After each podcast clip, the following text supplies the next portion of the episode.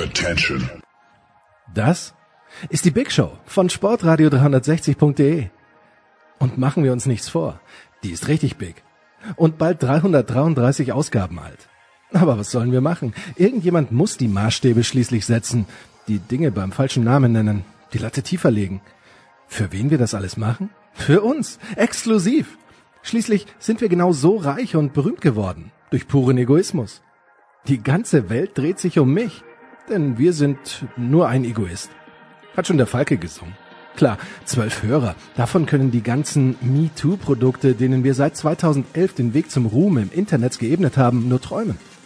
Und ja, wir haben euch auch lieb. Andreas, Lars, Christoph, Thomas, Pedro, Michael, Roland, Christoph und die anderen vier Feinschmecker. Hm, wo sind eigentlich Sabine, Heidi, Laura, Lisa, Corinna, Jana, Lena? Und vor allem, wo ist Chantal? Reine Männerveranstaltung hier. Egal. Die Big Show. Live on Tape aus den David Alaba Studios in München. Jetzt.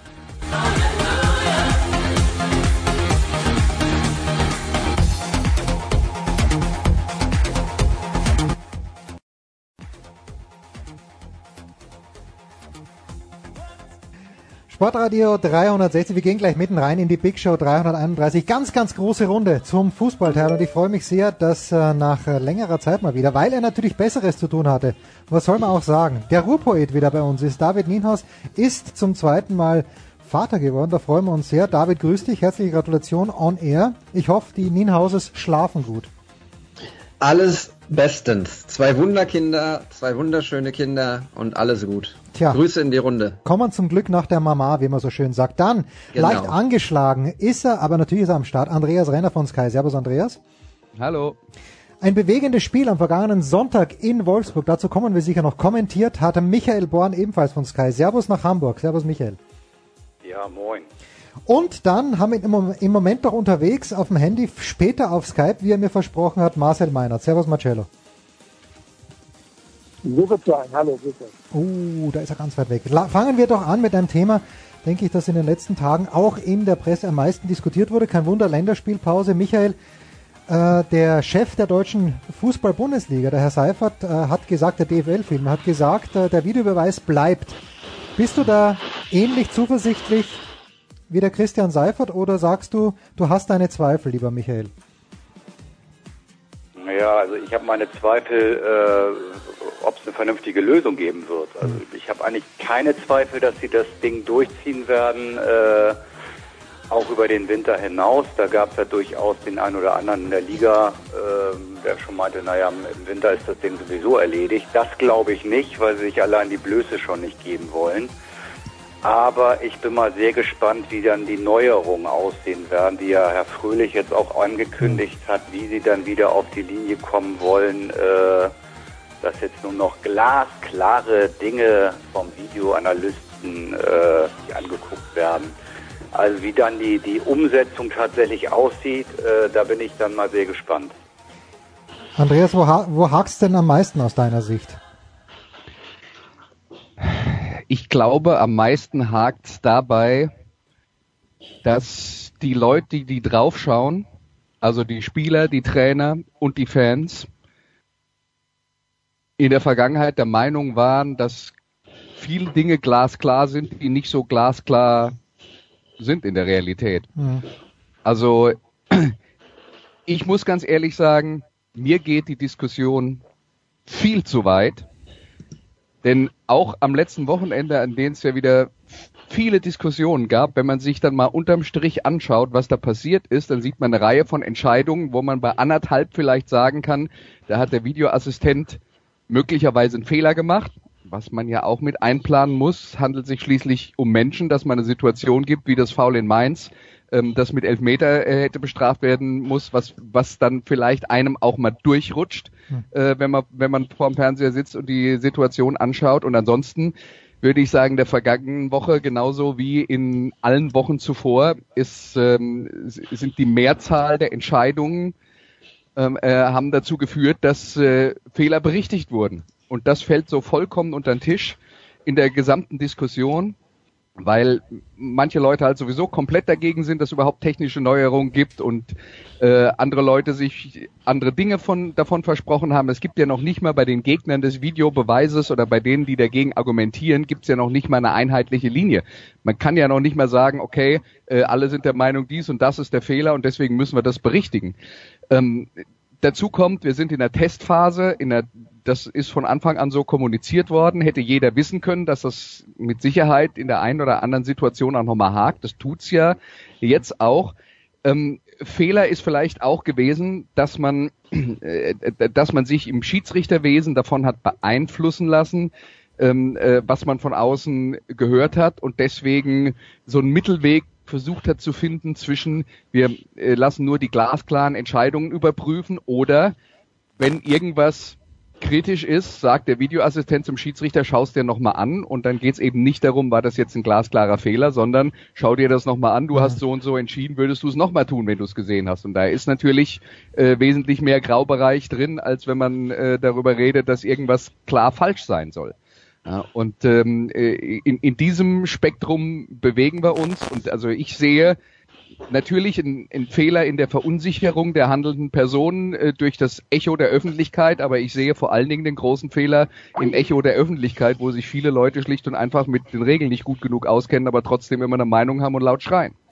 Und damit, damit meine ich vor allen Dingen und explizit Spieler und Trainer, weil ich habe schon beim Football gelernt, wenn du was über Regeln wissen willst, dann darfst du als letztes Spieler und Trainer fragen, die kennen sich mit sowas nämlich nicht aus. Ja, nur beim Football finde ich, dass die Disziplin unter den Spielern viel, viel besser ist, ja, weil, die natürlich so, weil die natürlich sofort bestraft werden. Oder das Team wird bestraft mit, ja, mit 15, Penalty, äh, 15 Yards Penalty und das ist ein bisschen einfacher. Der Andreas äh, hat die Fans jetzt ausgenommen, David. Ich habe einen Vorschlag gelesen, dass man das Ganze nachvollziehbarer machen müsste, dass man eben, wer die Möglichkeit hat in der Bundesliga, diese Szenen vielleicht auch für die, für die Fans nochmal zeigen müsste auf äh, dem, dem Videobildschirm. Wie stehst du denn zu dieser Idee? Ich glaube, ich habe ich weiß gar nicht, ich, ich meine jetzt in der SZ gelesen. Hm. Äh, ich habe es auch gelesen tatsächlich. Ähm, ich kann mich an mein, meine letzte äh, an meine letzte Sendung bei Sportradio 360 ähm, erinnern und das liegt jetzt schon ein bisschen zurück. 2014. Da habe ich auch schon gesagt, äh, ich habe so die Schnauze voll von dieser ganzen Diskussion rund um den Schiedsrichterbeweis. Wir reden nur noch über dieses eine Thema von Woche zu Woche zu Woche zu Woche. Es gibt kein anderes Thema mehr. Ähm, ich äh, bin kein großer Freund von diesen äh, Diskussionen. Ich sehe es ähnlich wie, wie äh, Andreas, muss ich sagen, ähm, dass viel zu viele Leute viel zu viele Meinungen haben und die viel zu lautstark kundtun ähm, das sorgt nicht dafür, dass es besser wird. Im Gegenteil. Ähm, die Situation, das jetzt dann auf den, auf den Screens zu zeigen in den Stadien, ähm, ich weiß es ehrlich gesagt nicht. Äh, die Entscheidung sind ja trotzdem nicht eindeutig klar. Das ist ja das Problem. Es geht ja nur darum, dass wirklich krasse Fehlentscheidungen äh, korrigiert werden sollen. Und wenn dann plötzlich eine Entscheidung getroffen wird, die eben nicht so krass ist und die dann eventuell doch nicht richtig ist, und das wird wiederum auf dem Screen gezeigt, äh, weiß ich nicht, ob das zur, zur Beruhigung der Situation äh, beiträgt. Ähm, Darf ich da mal ganz kurz einhaken? Bitte. Sehr gerne. Wir, wir, wir wollten ja später auch nochmal über Wolfsburg reden. Hm. Ähm, ich bin fest davon überzeugt, dass ähm, wenn man jetzt beispielsweise diese beiden Szenen, um die es bei mir ging, ähm, wo der Videobeweis ausnahmsweise mal eigentlich zu 100 Prozent funktioniert hat, ja, wenn man diese Szene auf den Videowürfel legt oder auf die Wand legt ähm, und dann meinetwegen noch darunter äh, ziemlich deutlich äh, abseits schreibt mhm. äh, und das jeder nachvollziehen kann, dann würde das weiterhelfen. Das glaube ich schon. Ähm, den anderen Fall, den du besprochen hast, das ist doch die Krux der gesamten Problematik oder des, des gesamten Themas. Das darf ja halt eigentlich nicht mehr passieren und das wird nicht funktionieren. Also welches, welches Foul äh, oder sagen wir mal, wenn wir, wenn wir mal absehen von diesem, dieser Andreasen-Geschichte, die kommt halt einmal in zehn Jahren vor äh, wird es immer eine Diskussion geben, ob der Elfmeter nun zu 97 oder 96 oder 85 Prozent ist, ist ja egal, aber es wird eine Diskussion geben. Und deswegen kann es ja eigentlich, finde ich, fast nur so sein, dass du sagst, okay, sie müssen, sie müssen darauf zurückgehen, ähm, dass du im Grunde abseits äh, äh, per Videobeweis entscheidest und, äh, und Tor meinetwegen. Und das war's dann auch. Ja, Andreas, in der NFL, äh, da hatten wir Mike Pereira, der für Fox war, meine ich, bei, bei Nienhaus, wird gekocht im Hintergrund. Das ist großartig. Wer, Aber, wer, von euch räumt eigentlich gerade seine Küche auf? Ja, der David. David muss für seine Kinder ein bisschen kochen. Ist völlig in Ordnung. Ah, okay. Das, wir sind ein Familienprogramm. Das können wir durchgehen. Ah. Ähm, Ehrlich gesagt habe ich nur den Stuhl von links nach rechts gerückt. Aber okay. ähm, äh, Andreas, wir kennen ja Mike Pereira in der in der NFL, der aber auch, ich weiß gar nicht, ob es den überhaupt noch gibt bei Fox, aber der ist Klar. auch äh, immer nicht immer richtig gelegen. Und muss man das denn reduzieren auf diese zwei, drei Situationen, die Michael gerade beschrieben hat? War auch dieser Elfer da in Leipzig, äh, ich sage, jeder Elfer gegen die Bayern muss gepfiffen werden, aber so eindeutig war das ja auch wieder nicht, wenn man dann sagt, wo hat das Foul begonnen und wo ist es dann wirklich wirksam geworden? Muss man reduzieren. Also der, der, der Punkt ist doch folgender, und das ist das, was ich vorhin versucht habe zu sagen, dass wir ähm, im Fußball doch die Situation immer kennen, es gibt eine äh, kritische Situation, jetzt reden wir mal von den Zeiten, als es noch keinen Videobeweis gab. Und die gleiche kritische Situation zeigt man hinterher Trainermannschaft A und Trainermannschaft B. Und die kommen zu komplett unterschiedlichen Auffassungen. Der eine sagt, das hätte ein klarer Elfmeter für uns sein müssen, der andere sagt, wenn man das pfeift, dann muss man ja und so weiter und so fort. Das ist das Problem bei der Sache das ist das Problem bei der Sache. Deswegen enden die Diskussionen nicht, weil die Leute halt nicht in der Lage sind, ähm, äh, nicht in der Lage sind, diesen Schritt zurückzumachen. Und wenn ich dann sehe, wie, wie sehr sich die handelnden Personen äh, äh, auch nach dem Videobeweis echauffieren, wie sehr sich Leute betrogen fühlen, nachdem der Schiedsrichter eine Situation beurteilt hat, dann schaut der Videoassistent nochmal drauf und beim Videoassistenten gibt's auch noch einen Supervisor, der guckt dann im Zweifelsfall auch nochmal drüber. Das heißt, das haben sich dann drei Leute, die im Normalfall äh, neutral sind, angeschaut und haben gesagt, war nix und dann fühlt sich, fühlt sich der Verein und der Spieler und der Trainer immer noch beschissen. Das ist das Problem. Deswegen gibt's die ganzen Diskussionen. Und, ja, aber äh, doch auch, weil es einfach zu viele gravierende Fehler gab. Es gab einfach zu viele Fehler. Das wie viele, ist wie viel größere Problem jetzt mal auch, auch in der NFL oder im Rugby, ne, ähm, wo es Videobeweise gab, da sitzt immer noch ein Mensch vor einem Apparat und schaut sich was an. Jetzt mal im Ernst, wie viele gravierende Fehler gab es denn? Ich weiß, der Kicker hat vor ein paar Wochen äh, mal eine Auflistung gemacht mit allen gravierenden Fehlern und sind, glaube ich, auf drei gekommen. Und, also das, da und, schon und wenn es selbst im Stadion war, und, und selbst und selbst wenn es jetzt und, das, und selbst wenn es jetzt fünf selbst wenn es jetzt fünf waren äh, nach, nach der nach der Spieltag. Ja, aber jetzt erklär mir doch mal, am letzten Spieltag gab es gab's riesige Diskussionen. Ich glaube, das ist das Problem. Da gibt's eine Situation in Mainz, die klar falsch war und alle anderen sind eigentlich okay gelaufen und dann wird hinterher so viel drüber diskutiert, ja, dass es sich ein, anfühlt, als seien es fünf eine gewesen. pro Spieltag. Wenn wir von einer pro Spieltag reden, dann ist doch der Videobeweis äh, funktioniert doch einfach nicht. Aber am also letzten Spiel, am letzten Spieltag sind doch äh, äh, allein bei deinem Spiel zum Beispiel äh, zwei Situationen ja, richtig bewertet worden. Ja, das ist eine andere Diskussion. Das ist eine andere Diskussion. aber wenn, wenn du das in, ja, aber wenn du das in, wenn du das in der Relation setzt und du sagst, es wären pro Spieltag wird ein Fehler gemacht und dafür werden sechs oder sieben Entscheidungen äh, äh, richtigerweise korrigiert, dann hast du doch was gewonnen dadurch. Ja, weiß ich nicht. Das müsste man dann nochmal ganz genau aufrennen, wer was wie dann gewonnen hat. Und dann sind wir wieder bei der Grundsatzdiskussion. Also äh, ich bleib dabei. Es ist, ich finde, also vielleicht bin ich da auch jetzt äh, empfindlich, aber mir sind jetzt drei, vier Dinger so eingebrannt, wo ich mich einfach dann auch frage, natürlich sind es alles Menschen und wir machen alles fehl, alle Fehler, klar aber äh, diese Notbremse äh, von dem Freiburger will mir nicht aus dem Kopf, äh, wo ein Videoassistent sitzt, wo ein Assistent vom Videoassistent sitzt, wo ein Supervisor sitzt. Also wie man da auf eine rote Karte kommen kann, erschließt sich mir nicht. Wie äh, Gentner der Kopf abgetrennt wird fast, äh, es da nicht mal äh, irgendeine Konsequenz gibt nach Videoanalyse, erschließt sich mir nicht. Und, und, und, und. Also ich habe es mir jetzt nicht aufgeschrieben, aber von der Kategorie hatten wir, glaube ich, schon mindestens zehn Stück. Jetzt ist es natürlich so, Michael sagt ja, Pilotprojekt. David, für mich der, der Ursündenfall ist für mich beim Confed Cup passiert. Ich komme gern darauf zurück, dieses Foul an Timo Werner, wo dann ich weiß gar nicht, gegen wen es war, ähm, wo er halt den Ellbogen ins Gesicht bekommt. Und dann geht der Schiedsrichter raus, bekommt die klare Ansage, es ist eine rote Karte und er gibt ihm aber nur die gelbe Karte. Das ist für mich das große Problem, dass es das Regelwerk nicht gibt. Das, weil es hieß damals, meine ich, bei der FIFA, wenn korrigiert wird, nur bei roter Karte und bei, bei Elfmeter und bei Tor, meine ich.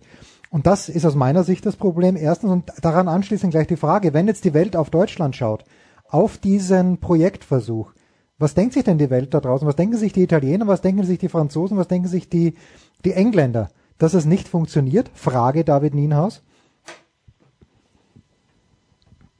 Sagt er gar nichts mehr. Ist er rausgeflogen. ja, der Ruhrpoet. Oder hat er sich stumm gestellt. Das kann auch sein. David, bist du noch hat er, hat, hat er, er, hat, sich, hat sich stumm gestellt, dachte ich doch. Ja, bitte. Also genau, wie, wie läuft das denn äh, mit dem, mit dem, ähm, mit dem? Da sollten wir vielleicht mal den lieben Kollegen äh, Alexis fragen oder ja, Herrn Honigstein, äh, wie das in äh, unseren Nachbarländern aufgenommen wird. Das äh, habe ich bisher noch nirgendwo gelesen, ehrlich gesagt. Ähm, ich wollte noch ergänzend ähm, einmal kurz zurückkommen auf die auf die Situation äh, mit den Fans im Stadion, die das dann eventuell auf irgendwelchen Screens zu sehen bekommen.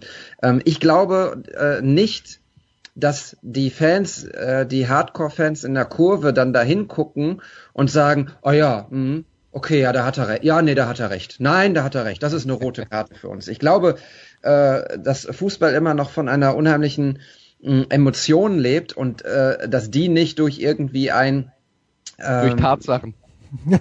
durch Tatsachen oder Fakten, Fakten ja, verfälscht wird. Ja, ist doch so, oder? Also ja ich, ich, ich kann mich daran erinnern, als, als ich noch äh, in der Ostkurve beim VfL stand und äh, ich schließe mich da wirklich einfach nicht aus, wenn da irgendwie ähm, gegen meine Mannschaft früher eine Entscheidung getroffen wurde, entweder, keine Ahnung, ein Elfmeter, den Bochum nicht bekommen hat oder eine rote Karte, die der VfL bekommen hat. Ähm, da waren, waren alle immer dagegen, das kann doch nicht sein und äh, ne und das ist halt so, das sind die Emotionen, das ist das ist die Situation. Ähm, da sind manchmal die Tatsachen einfach total egal. Das trifft natürlich nicht äh, äh in der Regel auf die Zuschauer äh, vor den äh, Fernsehgeräten zu, äh, die vielleicht etwas objektiver an der ganzen Geschichte dran sind und nicht so Fan sind. Ähm, das nur dazu. Ich glaube nicht, dass das irgendwie ähm, für Beruhigung sorgen würde oder zu mehr Verständnis. Vielleicht mhm. auf der Gegengrade und auf der Haupttribüne. Ähm, das kann vielleicht sein. Ähm, ansonsten, wie gesagt, zu, zu der ähm, Situation, wie das im Ausland wahrgenommen wird, da habe ich ehrlich gesagt noch nichts, nichts gehört und gelesen. Ich weiß nicht, wie das euch anderen Kollegen geht. Nein, das ist, das ist der Grund, eine Pause zu machen, weil vielleicht hat Marcel was mitbekommen. Marcel ist jetzt auf Skype erreichbar. Wir machen eine ganz kurze Pause und holen dann unseren lieben Freund Marcel Meinert wieder rein, denn er, er hört ja gerne zu, aber so viel hört er auch nicht zu. Er ist einfach rausgeflogen. Kurze Pause.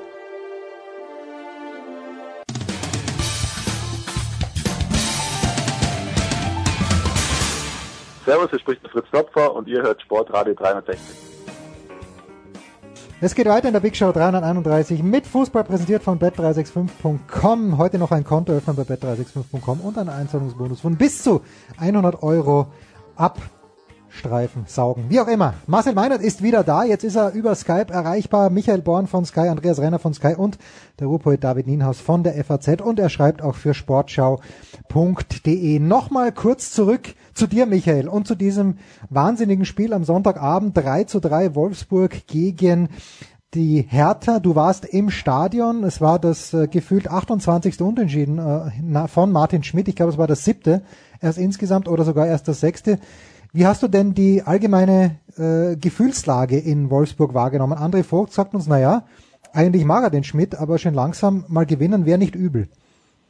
Naja, gut, das ist ja die, die Grundkrux. Das Problem an der Geschichte ist, ich denke mal, das war das beste Spiel, seitdem er da ist, offensiv. Hm. Ähm, er hat ja hinterher auch gesagt, so ganz viel falsch haben wir eigentlich nicht gemacht. Wir haben sogar ziemlich viel gut gemacht. Er hat äh, mutig aufgestellt. Das hat auch mit Didavi und Mali zusammen geschafft äh, und Gomez und äh, Origi. Ähm, und das sah phasenweise schon wirklich ziemlich gut aus. Aber es sind natürlich auch wirklich sehr viele Dinge an dem Tag zusammengekommen, die so nie wieder zusammenkommen werden. So, hm. also das ist, glaube ich, relativ klar. Ähm, zwei Abseitstore, die nicht gegeben wurden, um das vielleicht auch nochmal zu sagen, da, da hat's halt schon wirklich auch Sinn gemacht. Also ich bin jetzt keiner der, der Oldschool-Verfechter, die sagen, weg mit dem Teufelszeug, das ist alles äh, furchtbar und äh, lass uns das wie in den 60ern machen. Da hat der Videobeweis wirklich Sinn gemacht, ja. Ähm, aber da gibt's ja auch wenig zu diskutieren, nämlich gar nichts. Es war abseits, das hat die, hat die, äh, hat die Grafik klar belegt. So, und wenn du das in dem Moment, ich sag's nochmal, wenn du das in dem Moment auf die Videowand legst, dann wissen die Leute zumindest, worum es geht. Es war im Stadion überhaupt nicht klar, was ist denn jetzt schon wieder los. Es kann dann im, im Grunde eigentlich nur abseits sein, aber du weißt es halt nicht. So, und wir waren jetzt in Wolfsburg. Also ich habe es glaube ich auch gesagt, wenn wir jetzt bei dem Spiel in Dortmund gewesen wären oder auf Schalke oder in Frankfurt und derjenige Verein ist in einer, in einer brenzlichen Situation, also dann kann die Lage wirklich eskalieren. Also wenn innerhalb von 20 Minuten zwei Tore zurückgenommen werden und ein Elfmeter verschossen wird, äh, hm, dann ist die Laune, glaube ich, nicht mehr ganz so gut. Das nur als, als Einschub nochmal. Ähm, letztendlich ist es doch wie immer. Ja? Äh, wenn er das nächste Spiel gewinnt, dann hat er eine super Serie hingelegt und ist ein Riesentrainer. Und wenn er das nächste Spiel verliert, dann äh, werden die ersten Zweifel laut und der kann ja überhaupt gar nicht gewinnen mit Wolfsburg. So einfach ist es letztendlich und äh, ich glaube, er ist ein guter Mann für Wolfsburg, aber letztendlich muss er halt in der Tat irgendwie mal ein Spiel gewinnen. Marcel, darf Mario Gomez nur noch Elfmeter schießen, wenn der Boden staubtrocken ist? um Gottes Willen. Gleiche Frage können wir dann auch, äh, hätten wir vor einiger Zeit dann auch in Richtung äh, Philipp Lahm und sowas äh, stellen können. Mein Gott, das kann halt, kann halt jedem mal passieren. Hat äh, zu diesem Spiel letztlich irgendwie, irgendwie dazugepasst und ähm, ja, nee, also da würde ich jetzt nicht so das, das riesengroße, riesengroße Fass auf. der schießt sowieso erstmal nicht mehr. Ja, also- das hat er, glaube ich, auch schon selbst gesagt. Also ich- kommt dann ich- ja Meister mal raus. Also Also ich, ich, ich bin da leicht beschäftigt mit anderen Dingen, sehe oder höre dich, Michael, äh, rufen Elfmeter für, für Wolfsburg und gehe dann hin und denke mir, das ist aber schon sportlich von Gomez, dass er sich hinstellt. Und allein wie er anläuft, da hatte ich schon wieder diese Ahnung. Also wenn ich da jetzt wirklich kurzfristig wetten hätte können, hätte ich gesagt, der geht wahrscheinlich nicht rein. So. Wolf. Ja, da, ich, Ich nicht das Gefühl, muss Doch. ich ganz ehrlich sagen. Also für mich sah das ziemlich selbstbewusst aus. Das war auch nicht schlecht geschossen, war halt 20 Zentimeter zu hoch. Schade. Und was ich spannend fand, da hat er hinterher sehr deutlich auch gesagt, dass er, ähm, das sagen die ja nicht so offen meistens, dass er wirklich den Keeper ausgeguckt hat und dann einfach nach links geschossen hat und dann meinte, er war halt ein bisschen hoch. Also ich habe jetzt nicht das Gefühl gehabt, okay, das wird jetzt äh, nix. Ich lese, und das sage ich, sage ich mit, mit vollem Selbstbewusstsein, auch gerne Spiegel Online und Marcel, da war am Montag, da hat sich Spiegel Online dafür entschuldigt, dass so viele HSV-Spieler in der Elf der Runde waren. Du schaust dem HSV sehr, sehr genau zu. Das war zumindest vom Ergebnis her eine souveräne Vorstellung zu Hause gegen Stuttgart. Ist das äh, das kleine Hallo-Wach-Erlebnis, das sie gebraucht haben, die Hamburger aus deiner Sicht? Klassiker können wir dann in, in, in drei äh, Wochen nochmal diskutieren, ob es dann in der Tat so war. Es war jetzt ja auch vorher nicht alles schlecht. Auch in Berlin hätte man ja durchaus schon äh, einen Punkt verdient gehabt. Das bringt dich natürlich im Nachhinein nicht weiter. Und jetzt hast du dann halt mal äh, so eine Konstellation auch gut ausgenutzt. Ich glaube, wenn du dann äh, 77 Minuten gegen äh, 11 gegen 10 spielst und das dann nicht gewonnen hättest, dann hättest du dir einiges anhören müssen. So äh, war es aus der aus der Situation das Optimale äh, herausgeholt, hätten dann vielleicht sogar noch ein, zwei mehr sein dürfen, dass sie dann zwischendurch auch auch gewackelt haben. Das gehört wohl zum HSV dazu, aber ähm, jetzt haben sich die positiven Ansätze in drei Punkten ausgedrückt und du kannst hat, hattest zumindest das Gefühl, dass du jetzt mal wieder eine etwas ruhigere Länderspielpause hast. Das hat sich ja nun wieder auch erledigt mit den Schlagzeilen der, der letzten Tage, aber äh, dass das sportlich äh, enorm wichtig und auch, auch verdient war, ähm, glaube ich, ist diskussionslos, weil ansonsten hättest du jetzt 14 Tage nicht nur Diskussionen um Klaus-Michael Kühn und den Aufsichtsrat, sondern dann natürlich auch um Markus Gisdol gehabt, weil dann ist die Serie irgendwann äh, irgendwann zu lang, dann setzt sich, äh, kommt diese gewisse Eigendynamik und ähm, du bist dann nur noch äh, nur noch am Reagieren als Verein. Geht uns damit, Andreas, die alljährliche schöne Geschichte verloren, die die Bundesliga immer zu bieten hat. Mit der Uhr und mit dem HSV. Ich finde es irgendwie ein kleines bisschen schade, dass wir so früh fast schon klare Fakten haben. Kommst du da drauf? Also drei Punkte gegen den Abstieg, Michael. Drei Punkte gegen den Abstieg. Ja, aber es sind drei Punkte gegen den Abstieg und ich glaube, niemand in Hamburg gibt sich äh, großartig der Illusion hin, dass, äh, dass das in diesem Jahr mit Glanz und Gloria äh, so läuft, dass der HSV mit ganz hinten nichts zu tun hat. Also äh, das Thema wird die Mannschaft weiter begleiten. Die haben jetzt gegen Stuttgart gewonnen mit 11 gegen 10 und Stuttgart ist eine Mannschaft, die auch äh, gegen den Abstieg spielen wird. Stichwort also, glaube ich, Videobeweis, kleiner äh, Einschub. ja, ähm, äh, und äh, da sind sich dann äh, auch alle ähm, einig, dass, äh, dass das schwier äh, ähm, schwierig bleiben wird. Und äh, beim, beim HSV, äh, was passiert ist, ist Gistol hat hat eine Entscheidung getroffen, es mit der Jugend zu probieren, nämlich mit Aab und mit Ito. Das hat jetzt im ersten Schritt erstmal funktioniert und viele Leute haben ja jetzt dann auch die Nase voll von Louis Holtby und äh, Wallacey und weiß der Teufel, wie sie alle heißen, die in den letzten Jahren immer wieder extrem schwankende und meist schwache Leistungen gebracht haben. Jetzt sagen dann alle erstmal, ja, ist ja super, aber der entscheidende Punkt bei den jungen Spielern ist eben auch, ähm, im Normalfall kann man von denen noch keine Konstanz erwarten. Das heißt, auch da, wenn man auf die Jungen setzt, wird man damit rechnen müssen, dass es weiter starke Wellenbewegungen gibt und dass es mal ähm, spektakulär gut, aber dann auch mal wieder ähm, äh, sehr schlecht sein wird. Deswegen ist jetzt beim HSV einfach mal eine Woche Ruhe, weil sie mal gewonnen haben und das kann dann am nächsten Wochenende schon wieder ganz anders aussehen. Und der Investor ist halt, äh, ja, das, das ist halt das, das Problem. Also wir wissen alle, ohne den Kühne würde der HSV vermutlich als Bundesliga-Verein inzwischen nicht mehr existieren. Auf der anderen Seite ähm, äh, macht er auch Sachen wie diese Woche, wo er dann halt wieder seine, seine Ego-Trips fährt und sich beschwert, dass sein Vertrauensmann nicht mehr im Aufsichtsrat ist und dass deswegen... Noch ist er.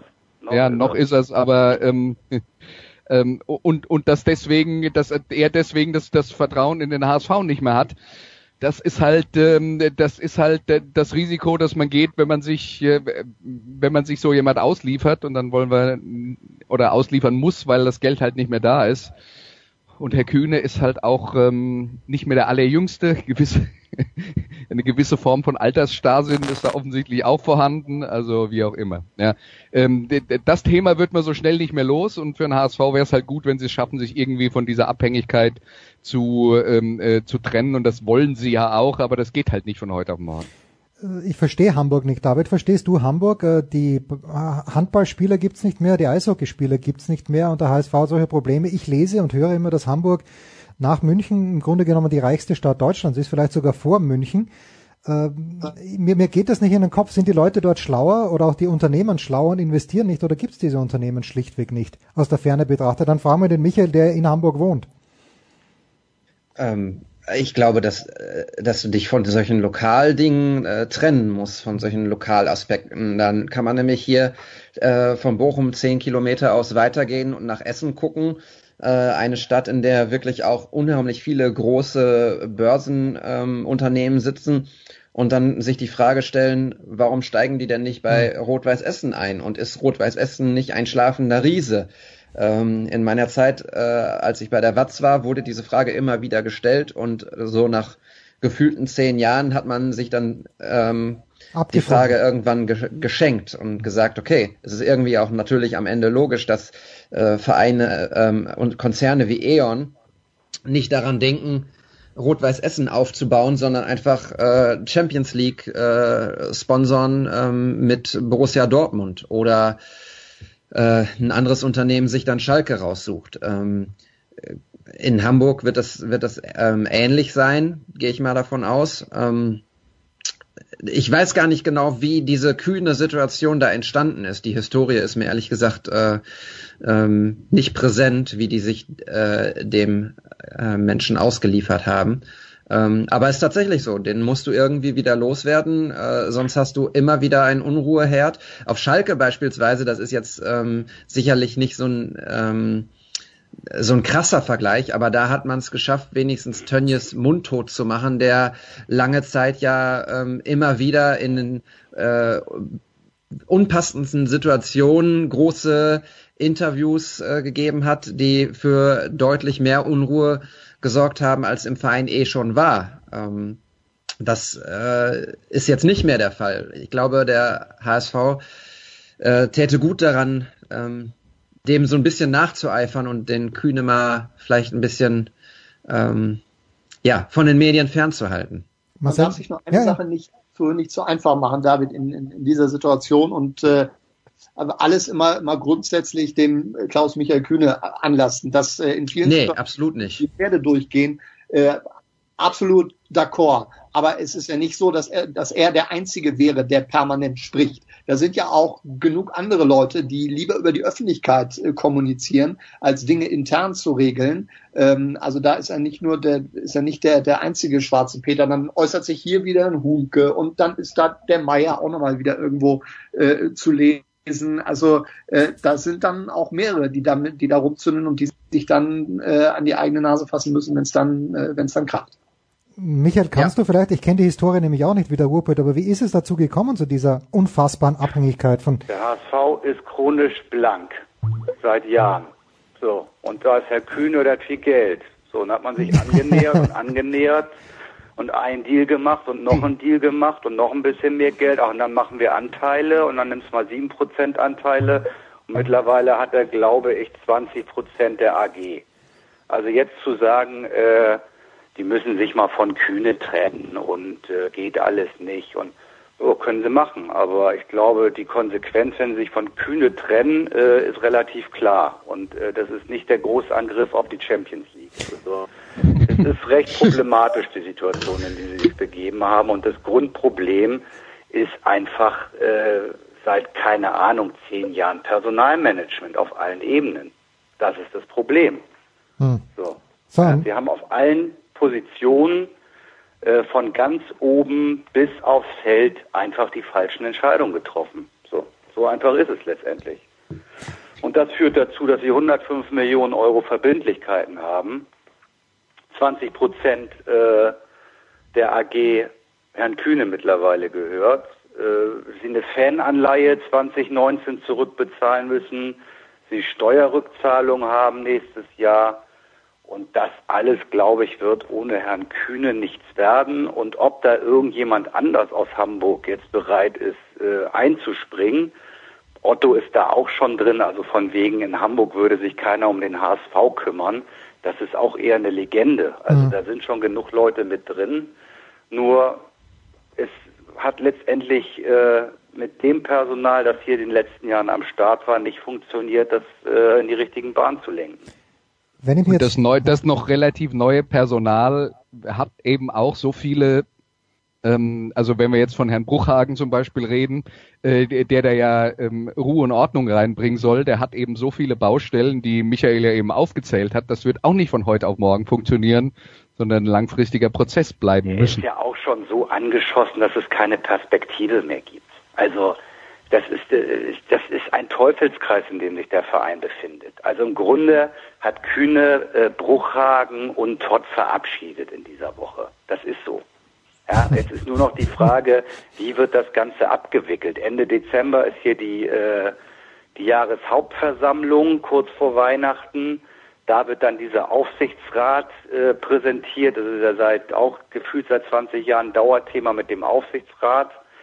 Und da muss der HSV als, als äh, Verein ohne Kühne sozusagen, also alle, die es da noch gibt, die müssen sich irgendwie überlegen, wie sie den Kühne wieder einbinden können. Das wird die Aufgabe sein. Deswegen hört man von Bruchhagen und Todd und Herrn Mayer jetzt natürlich auch erstmal gar nichts, weil sie genau wissen, wenn sie das Ding äh, gegen Kühne versuchen durchzukriegen, äh, weiß ich nicht, wie groß dann die, die Wahrscheinlichkeit noch ist, dass der HSV noch in der Bundesliga spielt nächste Saison. Also falls sie den Klassenhalt schaffen sollten, sportlich. Das siehst du alleine schon, alleine schon daran, dass, dass sie ihm jetzt das Forum gegeben haben, auf der auf der vereinseigenen Homepage äh, nochmal ein Interview zu führen. Total absurd, total absurd. Sowas gibt's überhaupt nicht. Also es, ist, es ist alles. Es gab 24 Stunden gute Laune in Hamburg um den HSV. Fiete ab und alles toll. Und 24 Stunden später platzt die nächste Bombe. Äh, also zu Fiete ab, da fällt mir auch noch ein, dass ich dann auch auf Twitter, ich habe nur, ich, ich folge nur wenig ausgewählten Leuten, aber wenn ich da sehe, was da schon wieder für ein Terz drum gemacht wird, der hat ein gutes Spiel gemacht und dann äh, lies, lese ich schon, dass es langfristig verlängert werden muss, der Vertrag und jada, jada, jada. Ist es denn diese Person? Naja gut, aber das ist ja nicht komplett falsch, wenn du jetzt auch die, die U17 WM siehst. Also mh, hm, da ist man natürlich äh, natürlich schon gut gut beraten. Also da hm. stehen sie schon Schlange bei dem, das muss man schon sagen. Okay. Na gut. Oder sich das falsch? Ich habe zu wenig, mein, mein Sample Size für Fiete Up ist ehrlicherweise ganz, ganz gering.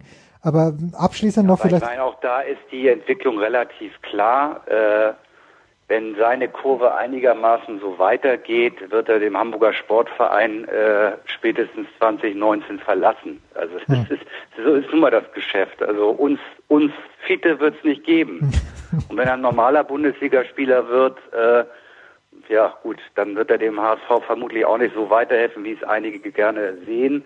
Aber es ist doch klar, dass hier in der Stadt äh, ja die Leute davon träumen, dass da mal irgendjemand wieder kommt, auch noch aus der Stadt, der äh, den HSV weit nach vorne bringt. Aber das wird eine Illusion bleiben. Ja, dann abschließend die Frage in die Runde, gern an Marcel oder auch an David. Nach dem, was ich jetzt gehört habe, ist das der Grund, warum eben auch Unternehmen von auswärts, also Otto, das scheint mir mehr so, so eine private Geschichte, eine persönliche Geschichte zu sein, aber in München sagt man okay, Champions League, in Dortmund sagt man okay, Champions League. Man müsste doch eigentlich auch in Hamburg sagen, die Hütte ist voll, der Verein hat Tradition, hat eine riesengroße Anhängerschaft, da muss doch die Allianz, da muss doch die Telekom, die müssten doch eigentlich auch Interesse am HSV haben. Aber mir dünkt so, David, dass es wirklich an den handelnden Personen liegt, dass hier nichts rumkommt. Boah, ähm, es ist eine, eine, schwere Frage. Ich muss, äh, also ich habe jetzt einen Kommentar von den Kollegen beim NDR gelesen, gut, dass Gistol bleibt und dass er nicht zur, zur Debatte steht. Ähm, ich will da keine, keine Trainerdiskussion äh, vom Zaun brechen, äh, kann ich auch gar nicht.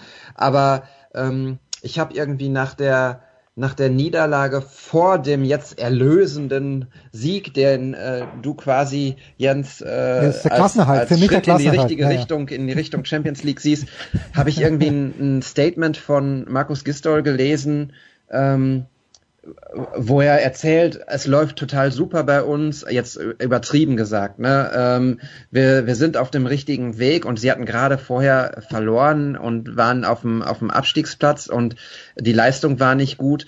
Ähm, da frage ich mich, ob, ob, ob, ob, der, ob da die Realität sozusagen ins Auge gefasst wird. Hm. Ähm, ich glaube, trotzdem, äh, dass, dass nicht alle handelnden Personen da ähm, auf dem auf dem falschen äh, Dampfer sind.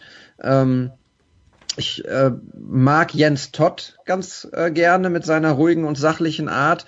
Ähm, ich finde jetzt auch nicht, dass er so viele Böcke gebaut hat bislang, seitdem er da ist. Äh, er hat auf jeden Fall noch keinen Rucksack irgendwo stehen lassen mit irgendwelchen Unterlagen, äh, soweit ich weiß. Hm. Und ähm, ja, keine Ahnung. Ich glaube, der, der HSV äh, braucht einfach mal irgendwie eine Saison, wo sie einfach irgendwie total ungefährdet irgendwo im oberen Mittelfeld landen, wo dann irgendwie kein Hollywood ist. Äh, und von dem Moment an müssen sie dann gucken, wie es, wie es, äh, in welche Richtung es weitergeht und äh, darauf aufbauen. Ähm, ich glaube auch, dass diese Saison wieder schwierig wird. Äh, ich glaube, sie sind jetzt ein, ein Platz überm Strich äh, da, da wird noch einiges passieren. Also ähm, von daher muss man mal schauen. Aber ja, ich glaube, Kühne sollte wirklich äh, einfach mal ein bisschen ruhiger sein und natürlich die anderen Personen, die, die äh, unnötig Unruhe in den Verein bringen. Ist das ein, ein Adventsansinnen, möchte ich fast sagen. Es ist Länderspielwochenende. Marcel bleibt noch bei uns, weil wir natürlich über Tennis sprechen wollen. Andreas, weißt du überhaupt etwas mit dir anzufangen, wenn in Deutschland kein Fußball gespielt wird? Ja, ich äh, werde mit meiner ähm, äh, Freundin Wochenende in Freiburg und Umgebung verbringen. Insofern, äh, ja, und vielleicht werde ich ab und zu auch mal äh, schauen, was die deutsche Fußballnationalmannschaft macht. Aber ansonsten mache ich frei. Andreas, bitte äh, erkundige dich gut, denn es wurde schon gefordert, dass wir wieder mehr über den FC Freiburg, SC Freiburg sprechen müssen. Michael, wie wird dein Wochenende aussehen? Bisschen auf dem falschen Fuß, ehrlich gesagt. Ich vermute stark, äh, es wird ein großes Familienprogramm geben mit Schön. Frau und Kind, weil danach, glaube ich, fürs Weihnachten eher äh, die Wochenenden anders verplant sind, wenn ich, wenn ich, wenn ich die Bundesliga-Planung richtig vor Augen habe. Manche Leute sagen, mal, ja, manche Leute sagen, in Weinrot sind diese Wochenenden verplant. Ruhrpoet, Was macht ihr denn am Wochenende? Erste Ausflüge mit der Kleinen. Äh, dem, dem Kleinen, den Kleinen, Den ja, Kleinen, zwei ja. Jungs. Ach, sind, ne, was? Genau. Ach was, ich dachte, ihr habt ein Mädchen bekommen.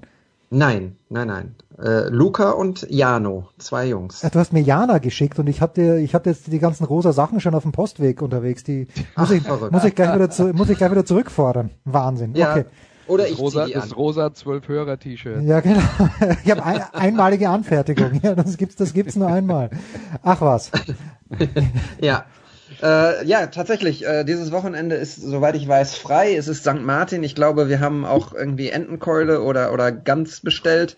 Ähm, am Sonntag treffe ich mich mit meinem lieben Freund Henry und wir gehen ähm, ins Ruhrstadion. Da ist eine äh, Buchvorstellung 107 Sachen, Bochumer Geschichte in Objekten und Archival. Ähm, äh, und genau, da äh, freue ich mich drauf. Und ansonsten wird's, glaube ich, hoffentlich etwas ruhiger. Dazu Ich nur. muss fürs Sokrates-Magazin noch ein bisschen was schreiben. Mach aber was, das mach was. Ganz, ganz ohne Fußball, also nee, ohne Stadion geht's offensichtlich Nee, doch geht nicht gar mehr, nicht. David. Nein, genau. Also erstens, Henry ist äh, Sport, Henry Wahl war glaube ich, oder? Sporthistoriker, richtig? Henry Walik, genau. Ja. Und Er äh, arbeitet im, im Deutschen Fußballmuseum mittlerweile und äh, sorgt dafür einen, einen schönen äh, Blick in, in, in die Sportgeschichte auch unter anderem. Ja. Und das darf ich euch jungen Eltern noch mit auf den Weg gehen, geben. Und ich weiß nicht, wie alt äh, der Sohn, glaube ich, von Michael ist, aber wenn man diese Tochter Tochter, sechs. Tochter sechs, ah, der Michael ist noch mittendrin. Michael, ich schick dir die Sachen vom Jens Ja, genau, schick, ne? schick einfach gleich weiter. Aber wenn man diese ganze St. Martin-Scheiße mal hinter sich hat, mit diesen Kindergartenumzügen, mit Laternenumzug, dann, dann kann man sagen, man hat's geschafft als Eltern. Danke, Andreas. Dauert noch. Ja, danke, Andreas. Danke, Michael. Danke, David. Äh, Marcel bleibt bis zum Ende da.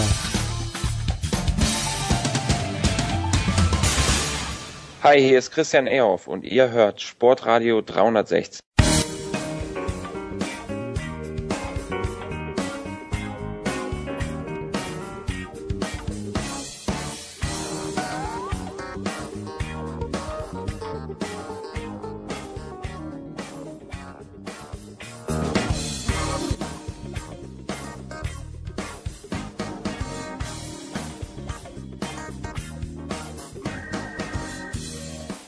Big Show 331. Es geht flott weiter im wahrsten Sinne des Wortes mit unserer Motorsportrunde. Wie jede Woche dabei. Zum einen in Tübingen Stefan äh, The Voice Heinrich. Servus Stefan. Einen schönen guten Tag euch allen. Ein weiterer Stefan in Landshut. Da waren wir ja gerade bei Marcel Meinert. Da gehen wir wieder hin zu Marcel Meinert. Stefan Ehlen, Servus. Grüße in die Runde. Stefan Ehlen auf dem Weg nach Macau. Bitte mich daran erinnern, darüber wollen wir natürlich auch noch sprechen. Aber zuerst gehen wir nach Miami und dort ist von motorsport-total.com Mario Fritsche. Servus Mario. Ja, wunderschönen guten Morgen. Guten Morgen ist es für dich. Indeed, Mario, am vergangenen Wochenende. Wir sind ja in der absoluten Endphase, was die NASCAR-Saison angeht. Äh, Wie schaut's denn aus im Moment? Wer hat sich jetzt schon qualifiziert? Gibt es überhaupt noch ein Plätzchen für das große Finale in der NASCAR? Also ein letztes Plätzchen gibt's noch. Den vierten, also der vierte Finalteilnehmer wird noch gesucht. Der wird dann jetzt am kommenden Sonntag in Phoenix ermittelt. Aber drei von den vieren stehen tatsächlich schon fest. Und das sind der Kyle Busch, der hat ja in den Martinsville gewonnen. Ja. Das erste Rennen der, der Round of Eight. Dann der Kevin Harvick, der jetzt am Sonntag in Fort Worth gewonnen hat. Das zweite Rennen der Round of Eight. Und, obwohl er nicht gewonnen hat in dieser Playoff-Runde, ist auch der Martin Truex Jr. schon sicher fürs Finale qualifiziert. Und zwar über die Punkte. Da hat sich ja in diesem Jahr ein bisschen was geändert. Gibt es diese Playoff-Punkte und die Bonuspunkte hinzu. Und da hat er richtig Kapital geschlagen. Aufgrund seiner dominanten Vorstellungen über die ganze Saison. Oh ja, und das hat zur Folge, dass auch der Martin Truex Jr. jetzt schon seinen Finalplatz sicher hat. Wir suchen also jetzt aus fünf Kandidaten noch einen, der quasi der vierte wird. Die schauen wir uns gleich an, The Voice, aber ich finde auch, das ist absolut gerecht, oder? Wir haben ja über Martin Truex Jr. hier geschwärmt, möchte ich sagen, während der letzten Mhm. Wochen. Wäre ja auch noch schöner, wenn der nicht im Finale dabei wäre. Oh, wir haben schon, äh, um sinnbildlich zu sagen, Pferde vor der Apotheke kotzen sehen. Dieses Playoff-System, Knockout-System, wie von Mario gerade skizziert, hat ja auch die Idee, dass das alles auf den Kopf stellen kann, dass du dir nie sicher sein kannst. Weder Teams noch Fahrer und dass für die Fans weltweit großer Unterhaltungs- und Überraschungsfaktor drin ist. Ähm, das ist in den letzten Jahren regelmäßig passiert, dass Leute, die in der Regular Season eindrucksvoll, stark und konstant waren, dann doch hinten rausgefallen sind. Jimmy Johnson ist kurz davor, den Einzug nicht zu schaffen. Der hat also jetzt im Grunde nur noch die letzte Chance im Halbfinale am kommenden Wochenende live wieder bei den Kollegen von Motor Vision zu sehen, um dann doch noch dabei zu sein ähm, der Rekord-Champion der aktiven Piloten. In diesem Jahr haben wir es gesehen, Regular Season ganz stark. Äh, Kyle Larson im Genesi-Auto, auch einer der jungen neuen Superstars, ähm, der wirklich äh, unglaublich schnell war und eine Menge Siege geholt hat. Und jetzt im Playoff geht wirklich alles schief. Hm.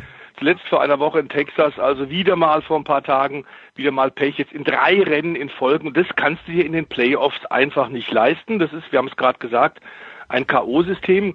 Und ähm, bei immer zwei, drei Rennen, die am Block zu fahren sind, dann gibt's wieder einen Cut und gibt wieder einen neuen Schnitt, ist so eine Pechserie und so eine Pechsträhne einfach nicht haltbar. Das heißt, du musst dann leider zuschauen. Wer hat denn Stefan Ehlen jetzt noch eine Chance, dass er tatsächlich es ins große Finale schafft? Also wer muss in Phoenix, muss jemand gewinnen in Phoenix oder reicht es, dass einer von diesen fünf Kandidaten, die der Mario angesprochen hat, als bester abschließt in Phoenix? Also im Prinzip bist du gut beraten, wenn du gewinnst, weil dann ist die Nummer sicher, dann bist du durch, dann gibt's keine Rechnerei hinterher. Mhm, okay. Und die besten Karten hat aber rein von den Punkten her Brad Keselowski, der aktuell auf Platz 4 liegt. Also sprich, wenn Brad Keselowski einfach als erster der verbleibenden fünf Playoff-Kandidaten ins Ziel kommt in Phoenix, dann ist ihm der Platz auch nicht mehr zu nehmen. Es geht also darum, für ihn ist es im Prinzip ein bisschen einfacher, aber Jimmy Johnson, der liegt auf Platz 8, der muss definitiv gewinnen. Über die Punktewertung wird es nicht reichen, das wird nicht funktionieren. Das heißt, da ist der Druck recht groß. Dann haben wir noch Danny Hamlin, Ryan Blaney und Chase Elliott in dieser Runde dabei. Und ja, also eigentlich sind alle darauf angewiesen, du musst auf Sieg fahren. Du kannst dir keine Kompromisse eingehen. Es kann immer viel passieren auf der Rennstrecke. Das Rennen passiert und auf einmal, ja, sind dann die Umstände doch ein bisschen anders. Und du kannst dich eigentlich nicht darauf verlassen, dass es über die Punkte vielleicht irgendwie reichen könnte. Das kann, wie gesagt, nur Brad Keselowski, aber das auch nur bedingt. Also sprich, es kann eigentlich nur eine Devise geben und das ist Fahrt auf Sieg.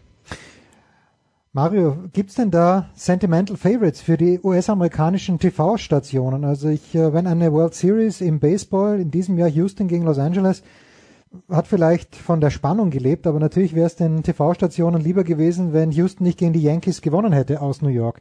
Gibt's unter, gibt's unter diesen fünf Kandidaten irgendjemand, wo man weiß, äh, da sagen die, also mir würde Jimmy Johnson einfallen, aber ist es tatsächlich so, dass die TV-Stationen sich da wünschten, es wird Jimmy Johnson?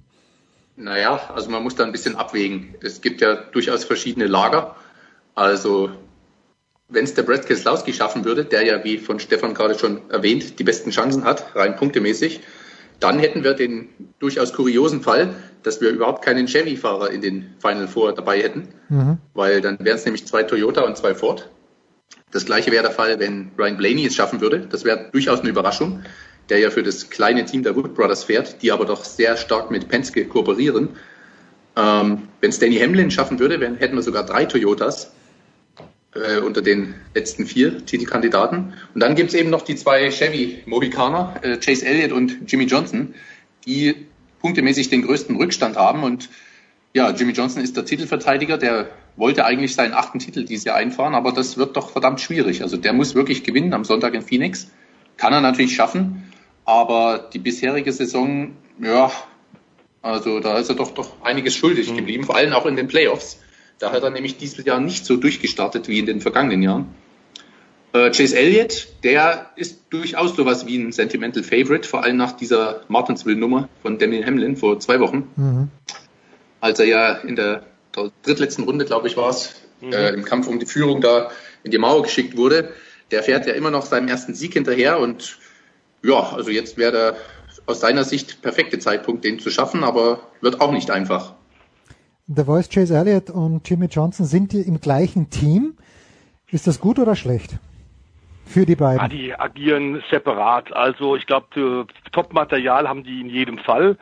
Ähm, klar ist jetzt auch, dass im K.O.-System du dir teamintern jetzt nicht mehr helfen kannst und nicht mehr willst. Das heißt, jeder muss sowieso auf eigene Rechnung fahren.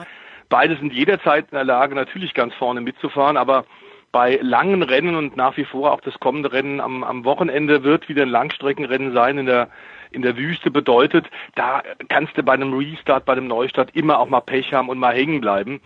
Also selbst wenn die Autos per, bei Hendrick Motorsport sicherlich perfekt vorbereitet sind, überhaupt gar keine Frage, dass dir dann irgendwann auch das Momentum fehlt. Und das scheint so ein bisschen bei Jimmy Johnson gerade zu sein.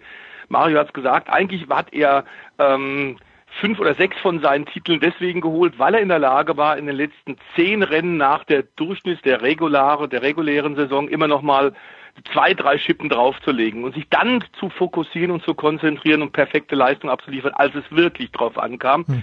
Das ist ihm ganz eindeutig mit Jack Knaus, seinem kongenialen äh, Crew Chief in diesem Jahr nicht passiert. Das hat er nicht geschafft. Er dümpelt da ein bisschen rum und hat äh, zweimal schon sich ein blaues Auge geholt. Jetzt wird's echt schwer, aber wenn es einer schaffen kann, dann sehe ich eher vom Speed. Wir haben es ja gerade von Mario auch gehört, Schlussphase Martinsville war ein Drama. Der ist längst reif für den ersten Sieg, hat so viel zweite Plätze, der Chase Elliott, der Jungstar, schon geholt, dass das eigentlich absolut fällig ist. Nur ist es wirklich fällig und kannst es umsetzen unter so einer besonderen Drucksituation, wenn du 21 Jahre alt bist. Also es beinhaltet ja auch, wenn du so willst, ein, ein Millionen Dollar Regen, wenn du dich jetzt für die äh, Final Four, für die Championship Four qualifizierst. Also das ist schon was ganz Besonderes. Wie uns, uns macht er immer den Eindruck, die wir regelmäßig Stefan Ehlen ja auch kommentieren, die Nesca und sie verfolgen, dass das der Druck eigentlich bisher dem Chase Elliott nichts ausgemacht hat.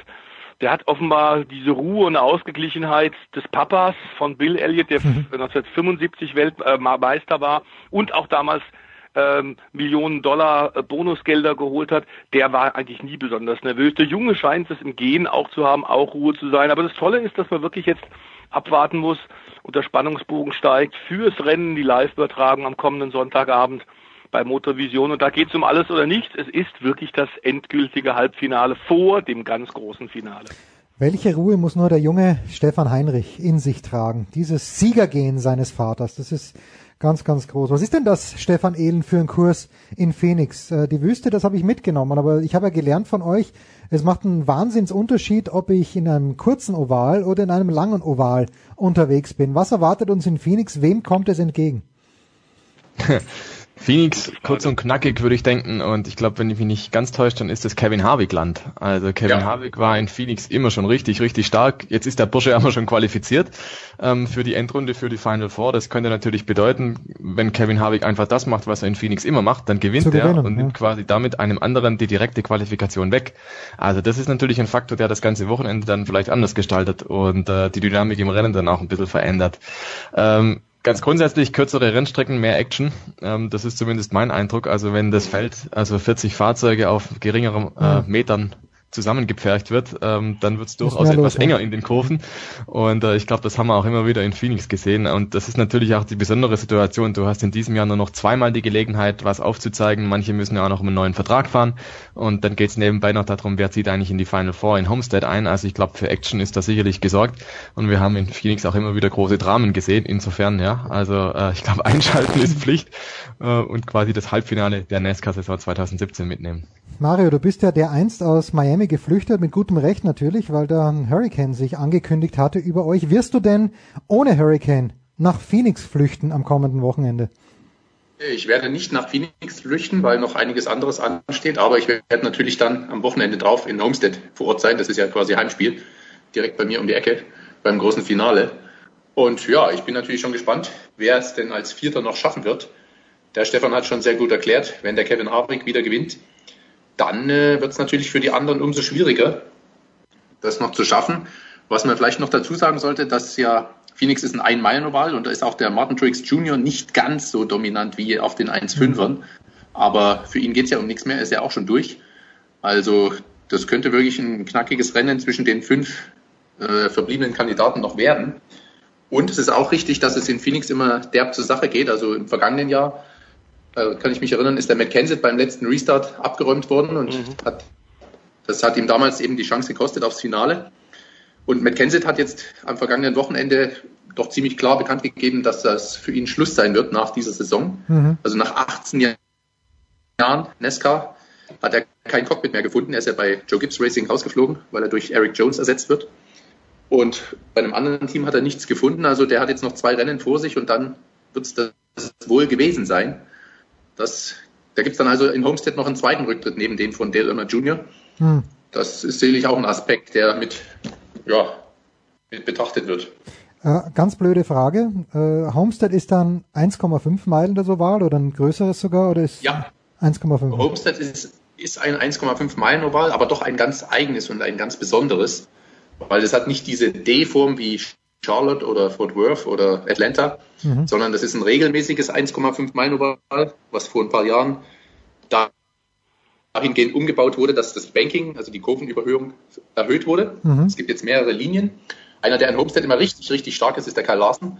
Nur der ist eben jetzt in den Playoffs nicht mehr dabei, ja. wie er der Stefan Heinrich schon erklärt hat, durch seine Pechsträhne, vor allem den Motorschaden in Kansas City. Ähm, deswegen wird es interessant. Also der Martin Trix Jr. ist zwar auf den 1,5 Meilen Ovalen die absolute Wucht, aber Homestead ist ein spezielles und da hat er auch zugegeben, dass, ja, da hat er schon noch ein bisschen Bammel.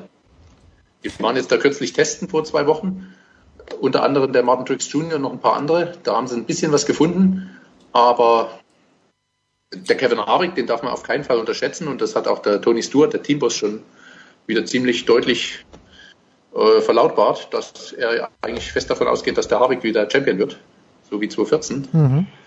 Äh, schon mal so eine Kampfansage. Und der Kai Busch, den darf man natürlich auch nicht vergessen.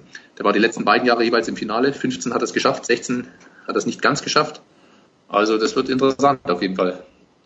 Ja, da werden wir dann sicherlich nächste Woche ausführlich drüber sprechen. Vielleicht nur ein ganz kurzes Wort noch. Der Voice, du warst ja sicher schon mal bei so einem Finale. Ist das dann am Ende des Tages ein Rennen wie jedes andere oder bemüht sich der Nesca schon mehr noch um die Journalisten, um die Gäste, um alle, die da sind? Nein, das ist natürlich kein Rennen wie alles andere. Es ist völlig klar. Ähm, du hast ein paar Highlights im Jahr von 36 Meisterschaftsläufen.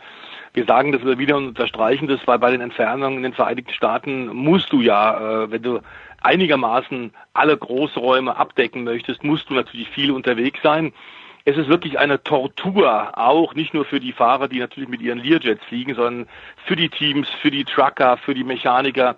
Es ist wirklich höllisch. Ähm, und dann eben auch nochmal die Extraspannung für, der, für die Qualifikation dreistufig in den letzten zehn Rennen und dann nochmal der Höhepunkt in Homestead. Also da wird äh, natürlich auch PR-mäßig alles aufgefahren, was dir vorstellen kannst und es durchaus ein bisschen zu vergleichen, was wir in Austin bei der Formel 1 gesehen haben. Mhm. Und das haben wir ja hier schon beschrieben. Es ist natürlich kein Rennen wie jedes andere. Äh, es geht um die absolute Krone. Es ist der Höhepunkt der Saison. Und ähm, du wirst sicherlich da fantastische Quoten haben, du wirst volle Tribünen haben und eine fantastische Stimmung. In den letzten Jahren war es allerdings auch immer so, müssen wir sagen, dass bei diesem einen Rennen, bei dem es um alles geht, tatsächlich dann äh, auch die Favoriten immer vorne mit dabei waren. Mhm. Also da dann tatsächlich auch dem Druck standgehalten haben. Es war nicht so, und das ist theoretisch möglich, denn die Regeln gelten ja für das Finale.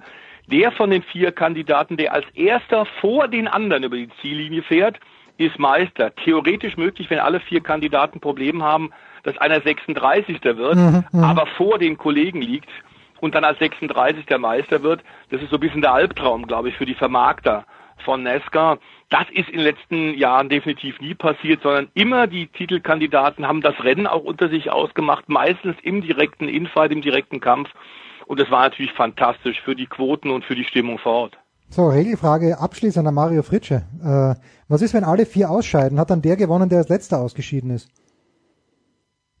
Ja, gewissermaßen ist es so. Wahrscheinlich, oder? Die Wertung ist ja dann immer, wer ja. die meisten Runden absolviert hat. Hm. Wenn sie jetzt rein theoretisch in Homestead alle vier in einen Crash verwickelt werden, dann ist der Meister, der am weitesten noch gerutscht ist, aber das ist schon da, ah, das sehr unwahrscheinlich, dass das es so kommt. Wunderbar, dann Mario, dann kannst du dich wieder hinlegen. Vielen Dank, dass du so früh aufgestanden bist für uns. Wir machen eine kurze Pause mit Stefan Ehlen und mit Stefan Heinrich. Geht's gleich mit dem üblichen, mit dem übrigen, wollte ich sagen, Motorsport weiter.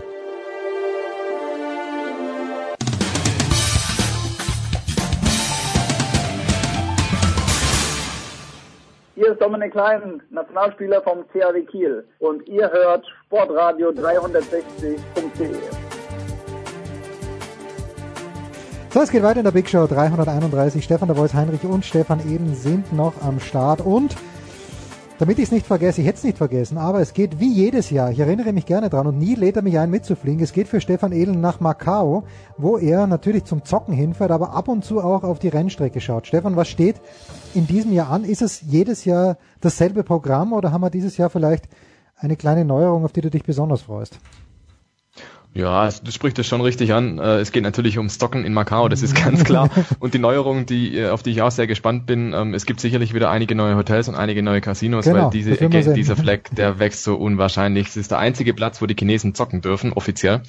Und dementsprechend. Und das sind geborene Zocker. Ja. Das sind wirklich geborene Zocker. Also muss man mal erlebt haben, als kleine Randnotiz, wer mal in Macau ist, geht mal ins Casino, da schlackert man wirklich mit den Ohren und die Augen wollen nicht mehr zugehen, wie viel Geld die Chinesen über den Tisch schieben.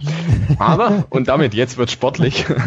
Macau ist auch eines der verrücktesten Rennen, das wir so kennen. Also wenn man dann wenn man dann die großen Rennen aufzählt, dann hätten wir das Indy 500, wir hätten den großen Preis von äh, Monaco, wir hätten die 24 Stunden auf dem Nürburgring, wir hätten die 24 Stunden in Le Mans. Ja, und dann kommt eben noch Macau, der Guya Circuit. 6,2 Kilometer. Es geht nur durch die Stadt. Hm. Ähm, Geschwindigkeiten von bis zu 270, 275 kmh, aber auch Kurven, wo Überholverbot herrscht, weil die so dermaßen eng sind und äh, wo die Geschwindigkeit auf etwa 40 kmh runterfällt. Also es ist eigentlich ein Kuriosum, dieser Kurs an sich. Und äh, es ist ein regelrechtes Superwochenende, was da jedes Jahr abgehalten wird, dieses Jahr zum 64. Mal schon. Es fahren nämlich Formel 3 Autos, also die möglichen Stars der Zukunft. Das sind die Nachwuchskräfte, die sonst äh, ja in der dritten Liga gewissermaßen unterwegs sind. Viele davon, die Monaco bestritten haben und dort gut abgeschnitten haben, die sehen wir früher oder später in der Formel 1.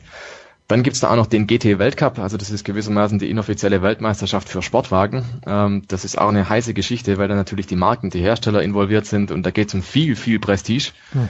Ähm, dann haben wir noch die Tourenwagen-Weltmeisterschaft, die endlich wieder zurückkehrt. Die war bis 2014 Stammgast und äh, hat dann zwei Jahre lang nicht in Macau gastiert und ist jetzt wieder mit dabei. Den war es auch teuer. Den war es zu teuer, genau, zu viel Schrott. Es war jahrelang das Saisonfinale, insofern konnte man es irgendwie verschmerzen. Dieses Jahr bin ich gespannt, was passiert, weil nach Macau kommt nochmal ein Rennen, das heißt, die Autos müssen auf jeden Fall nochmal fit gemacht werden. Also auch da ist eine gewisse Spannung dann drin. Ja, und dann die wahren Helden von Macau, das sind die Motorradfahrer. Und da muss man schon auch mal nochmal aufmerken und sagen, wie bitte, Stadtkurs, äh, es gibt keine Reifenstapel, so gut wie keine Reifenstapel. Mhm. Es gibt eigentlich nur Leitplanken. Es gibt Geschwindigkeiten bis 250, 260 kmh für die Motorräder und die fahren da rum. Ja, das ist das total völlig irre, was es da gibt. Ähm, jedes Mal, wenn du die hörst, wenn du siehst, wie die rausfahren aus der Boxengasse, denkst du dir, das kann nicht wahr sein. Die müssen völlig bekloppt sein. Also im Auto ist Macau schon wirklich kreuzgefährlich, aber auf dem Motorrad, das erfordert einen ganz speziellen Schlagmensch. Ähm, da kann man ja den Motorradfahrern schon immer nachsagen, ja, das sind wirklich auch Spezielle, die sich da auf so ein Geschoss setzen und auf einer normalen Rennstrecke rumfahren. Aber in Macau ist es dann nochmal gewissermaßen der Gipfel des Wahnsinns. Und irgendwie so ein Rennwochenende ist es tatsächlich auch. Also es ist so ein, ja, so ein schmaler Grad zwischen Abenteuer, zwischen Nervenkitzel, aber halt auch Gefahr. Und wir erleben in Macau immer wieder ähm, große, schwere Unfälle, Massenunfälle auch, wo es dann zum Stau kommt, wo die Rennen abgebrochen werden müssen.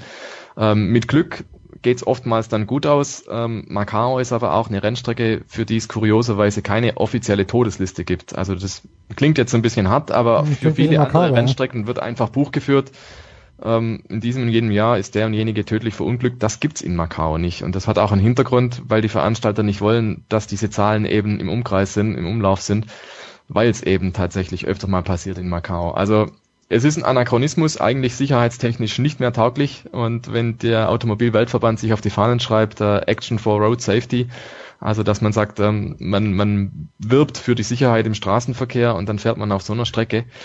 Hui, also ich sag mal, es ist schön, dass ich wieder dort sein darf. Es ist eine klasse Veranstaltung, Wahnsinnsflair, irre Geschichte, aber lang gibt's das vielleicht nicht mehr, weil Macau eben tatsächlich ja eine Rennstrecke vom ganz ganz alten Schlag ist, die vom vom Feeling her und von ähm, von der Schwierigkeit her sicherlich auf einem Niveau ist mit der Nürburgring Nordschleife.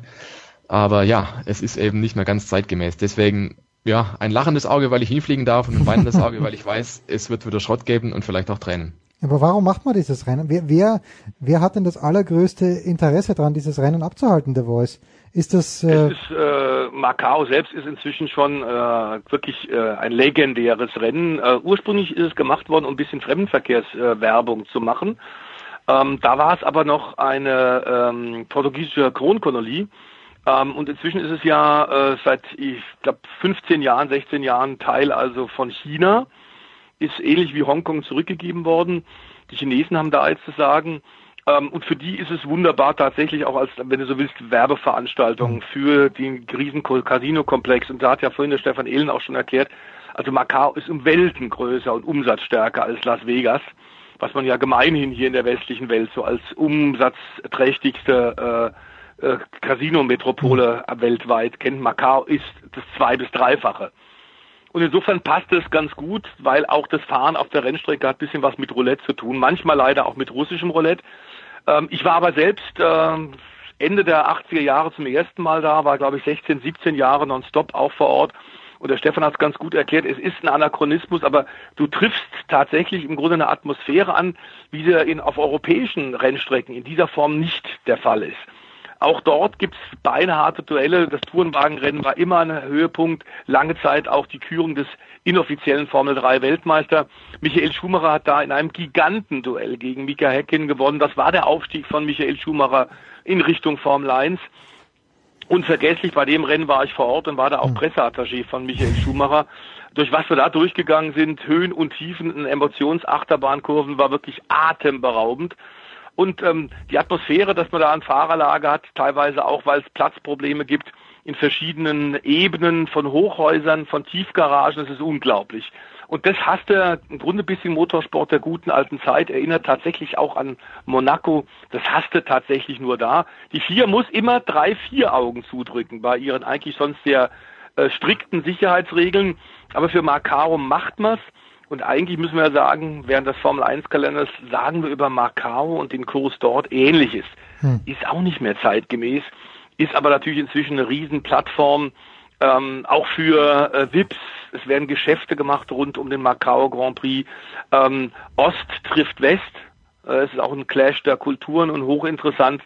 Also es ist ein unglaublich einmaliges, unvergleichliches Erlebnis dabei zu sein. Und ähm, ich hab, bin dem Stefan Ehlen auch deswegen so dankbar, weil er im letzten Jahr uns mit fantastischen Informationen gefüttert hat. In diesem Jahr übertragen wir leider nicht. Das ärgert mich sehr, mhm. denn gerade diese Vielfalt der unterschiedlichen Rennserien, der, die da antreten, die hast du eben auch tatsächlich nur in Macau auf dieser extrem selektiven und gefährlichen Rennstrecke. Das gibt's sonst nirgendwo, nicht im ganzen Jahr und auch nicht in Amerika und auch nicht sonst irgendwo in Asien das ist wirklich Macau, das macht diese Veranstaltung so einmalig. Ich dachte, du sagst für einen Moment, deswegen bist du dem Stefan Eden so neidisch, also so neidig, dass er dorthin fährt. Aber nein, nichts liegt The Voice ferner als Neid, um Gottes Willen. Man muss auch gönnen können. Ja, ja natürlich muss man das auch können. so, warum sollte ich mir an diesem Wochenende, Stefan Ehlen, warum sollte ich mir den Formel 1 Grand Prix anschauen? Uh, also Brasilien, das ist natürlich eine ganz heiße Geschichte. Ja, oh, komm, das ist ein glaub, guter Anfang. Das ist ein sehr guter Anfang, aber ich weiß nicht, ob das schon reicht. Also, wo fangen wir da an? Das ist eine gute Frage. Also, just vor zehn Jahren, vielleicht nehmen wir mal einfach das Rennen her. Ähm, 2007 zum Beispiel, 2008 war noch viel mehr äh, Action geboten. 2008 hat sich die WM gewissermaßen in der letzten mhm. Runde nochmal entschieden und fünfmal, gefühlt fünfmal gedreht. Felipe Massa gewinnt das Ding, fährt ins Ziel, ist in diesem Moment Weltmeister und Lewis Hamilton ein paar Sekunden dahinter überholt dann noch im Regen den Timo Glock, der auf Trockenreifen unterwegs war und sichert sich damit den WM-Titel in der vorletzten Kurve genau beim Hügel hinauf beschleunigt noch und da zieht er vorbei an Glock und auf einmal dreht sich's. Brasilien steht Kopf. Gerade eben hatten sie in ihrem Heimatland einen neuen brasilianischen Formel 1 mhm. Gefeiert, dann überholte Hamilton ist Weltmeister. Also das war ein Rennen, ich glaube, da, da ist in jedem die Haare zu Berge gestanden. Das war absolut irre. Und das Lustige an Brasilien ist, solche Rennen siehst du dort öfters. Also nicht nur einmal im Jahrzehnt, einmal im Jahrhundert oder so, sondern tatsächlich in regelmäßigen Abständen. Da kommt natürlich auch immer wieder dazu, dass es in Brasilien gern regnet. Da kommt aber auch dazu, dass diese Rennstrecke einfach genial ist. Die war auch früher mal tatsächlich länger, wurde dann zwar verkürzt, aber im Gegensatz zu vielen anderen Rennstrecken, die verkürzt wurden, ist das immer noch eine Klassebahn. Und da kannst du eben Zweikämpfe ausfechten, da kannst du im Windschatten richtig gut ranfahren.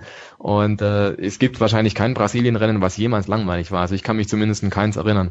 Und wir hatten zum Beispiel letztes Jahr auch die Situation, Max Verstappen im Regen, was hat der für eine Show abgezogen? Der ist reihenweise an den Kollegen vorbeigefahren, als gäbe es keinen Morgen. Unter anderem hat er den Weltmeister Nico Rosberg auch überholt. Sehenswert, absolut sehenswert. Das war links und rechts. links und rechts, er hat die absolut stehen lassen, das war, das war total irre. Ja, und es sind diese Momente, die da in Brasilien einfach in Erinnerung bleiben und wo du denkst, Mensch, ah, das muss ich mir einfach anschauen. Ja, da kann man natürlich sagen, gut, was soll's, die WM-Entscheidung ist gefallen, der Hamilton ist Weltmeister, Mercedes hat das Ding auch schon im Sack. Aber Brasilien an sich ist nochmal ein Erlebnis, das ist ein Kurs der alten Schule, ganz im Gegensatz zu Abu Dhabi beispielsweise, wo er dann auch noch gefahren wird. Das ist eher eine Retortenrennstrecke. Aber Abu Dhabi ist im Vergleich zu Brasilien einfach, ja, einfach vom Flair her ganz, ganz anders. Und Brasilien, da hast du auch die Fans auf den Tribünen, die feiern, die machen Party. Und wir haben dann zum Beispiel auch die Situation mal wieder, dass Felipe Massa, der aktuell beste Brasilianer in der Formel 1, ähm, dass der auch zurücktreten wird am Jahresende. Das Wollte war letztes Jahr schon ja. hoch emotional. Und ich denke, dieses Jahr werden sich die Szenen dann wiederholen. Also, und dann haben wir immer noch auch die Situation, dass der Vettel noch was beweisen muss mit einem Ferrari. Und ich glaube, in Brasilien hat er richtig gute Karten. Deswegen denke ich doch, das könnte sich lohnen, dass man da einschaltet. Ja, Felipe Massa, wird, er, wird er uns fehlen, The Voice? Äh, ich habe immer nur the Let Michael Pass for the Championship hm. im Hinterohr. Ist es das, was, was seine Legacy ist? Ähm, man muss sagen, traurigerweise eigentlich schon. Jeder, der ihn mal kennengelernt hat, das ist ein unglaublich angenehmer äh, hm. Mensch, ein toller Sportler, der fantastische Leistungen gezeigt hat, aber so ein bisschen die Krux seiner Karriere war, er stand immer im Schatten. Er war ein hervorragender zweiter Mann und ähm, der einzige, äh, ich glaube 63 Sekunden Weltmeister der Formel 1 Geschichte.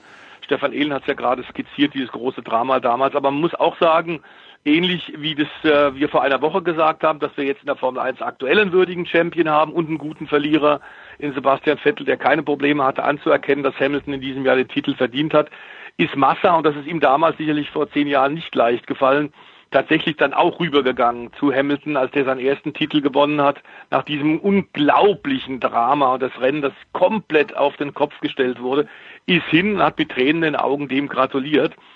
Zeigt, dass er ein ganz großer Sportler ist. Und allein deswegen wird das schon fehlen. Aber du hast natürlich recht, sag mal, man misst ähm, aktuell in, in Weltklasse-Sport selbstverständlich die Athleten immer an den Leistungen, an den Ergebnissen. Und da bleibt er hängen als Mann, der ein paar Grand Prix gewonnen hat, aber eben immer im Schatten stand und den ganz großen Coup, der ist ihm leider nie gelungen. Auch wenn es, ähm, wir haben es gesagt, etwa eineinhalb Kilometer äh, vor einigen Jahren waren, die ihm eigentlich zum Titel gefehlt haben. Es gibt nach wie vor auch im Internet da unglaublich viel, gerade in Brasilien, unheimlich viel Haue und viel Böses bezüglich Timo Glock der aber damals, man sollte es vielleicht nochmal unterstreichen, das verfolgt ihn auch, den Timo in seiner Karriere jetzt in der DTM als Werksfahrer von BMW, sagt, Leute, das gibt's einfach gar nicht, dass da so viele Jahre später immer noch hm. böse Beleidigungen kommen. Er hatte einfach keine Chance. Er war mit Slicks unterwegs.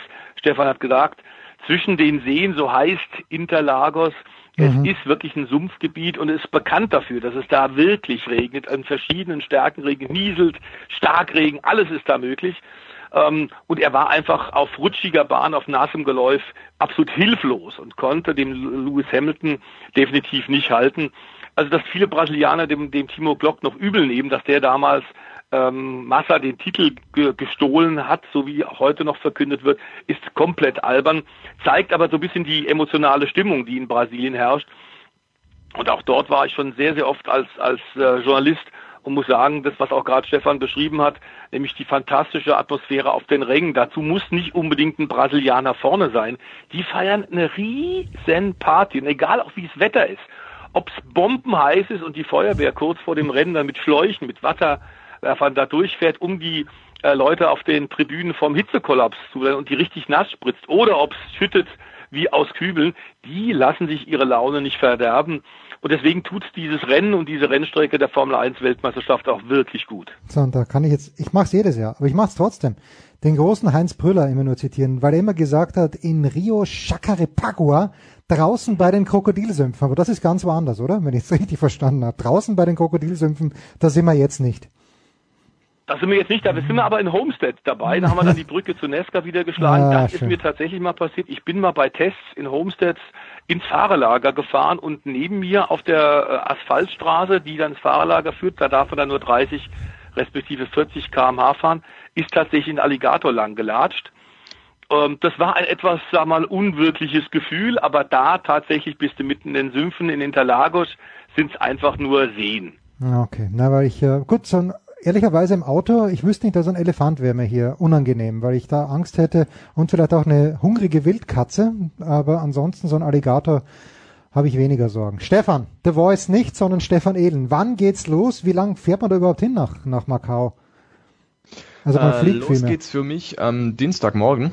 Mhm. Ich fliege ab ab München, habe einen Zwischenstopp in Abu Dhabi und bin dann am Mittwochmittag in Hongkong am Flughafen. Mhm dann geht die Reise in die nächste Runde und zwar auf die Fähre rüber nach Macau. Inzwischen gibt's auch eine Brücke, ich glaube, das ist die längste Brückenverbindung über eine Meeres, äh, über eine Meeresbucht, wenn ich mich nicht irre. Ich bin gerade am überlegen, aber ich glaube, so ist es. So ein, äh, das südchinesische Meer ist es ja. Stimmt, ja. Ähm, so knapp 60, 70 Kilometer müssten es sein. Also irgendeinen Rekord haben sie da aufgestellt. Die Brücke hat. Da entgeht er im Grunde unter Stefan Ehlen.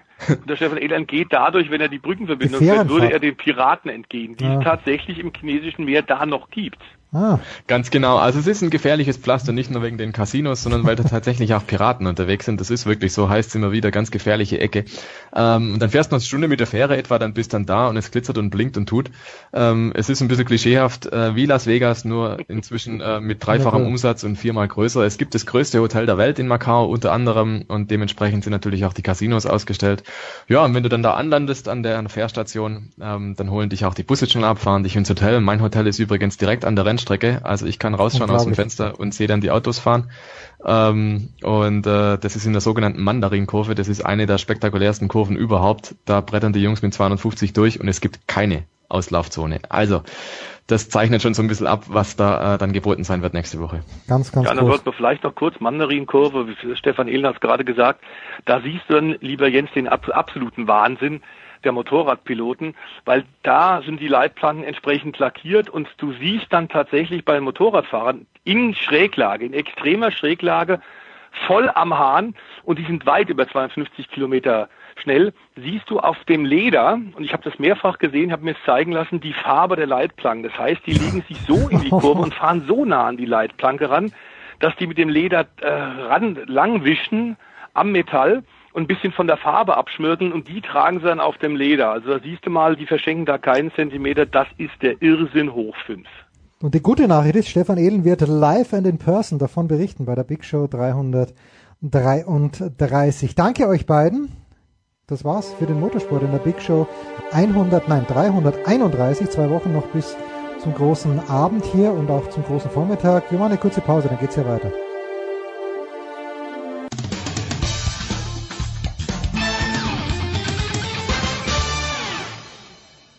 Hallo, hier ist Dirk Nowitzki und hier hat Sportradio 360.de.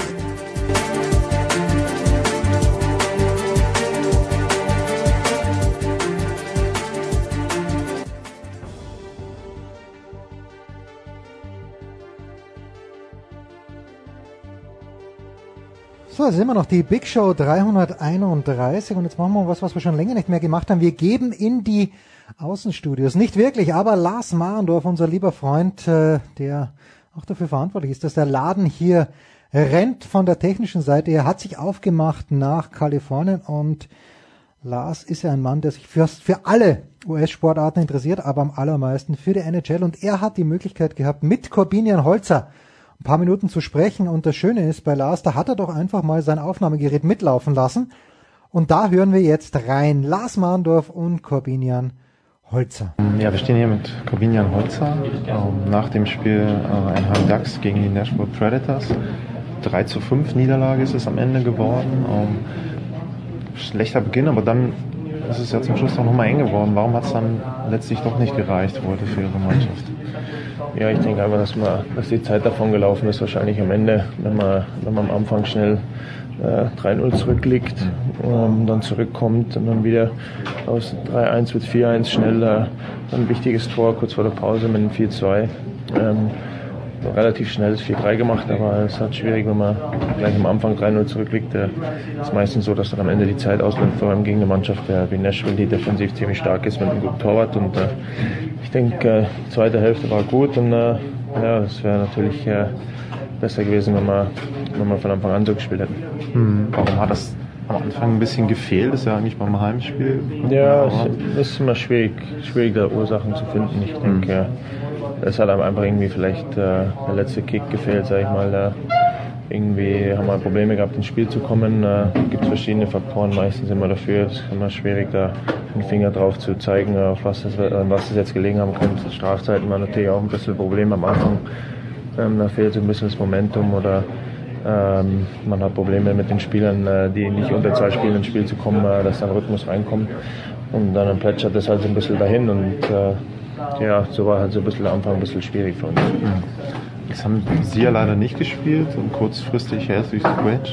Um, Sie haben jetzt bisher, wenn es richtig war, sechs von 13 Spielen gemacht. Um, wie ist da überhaupt der Prozess? Also wann erfahren Sie letzten Endes, ob Sie spielen oder nicht spielen? Äh, ja, normalerweise in der Früh mhm. nach dem äh, Morning Skate äh, bekommen wir eigentlich Bescheid, wer spielt, wer nicht spielt. Mhm.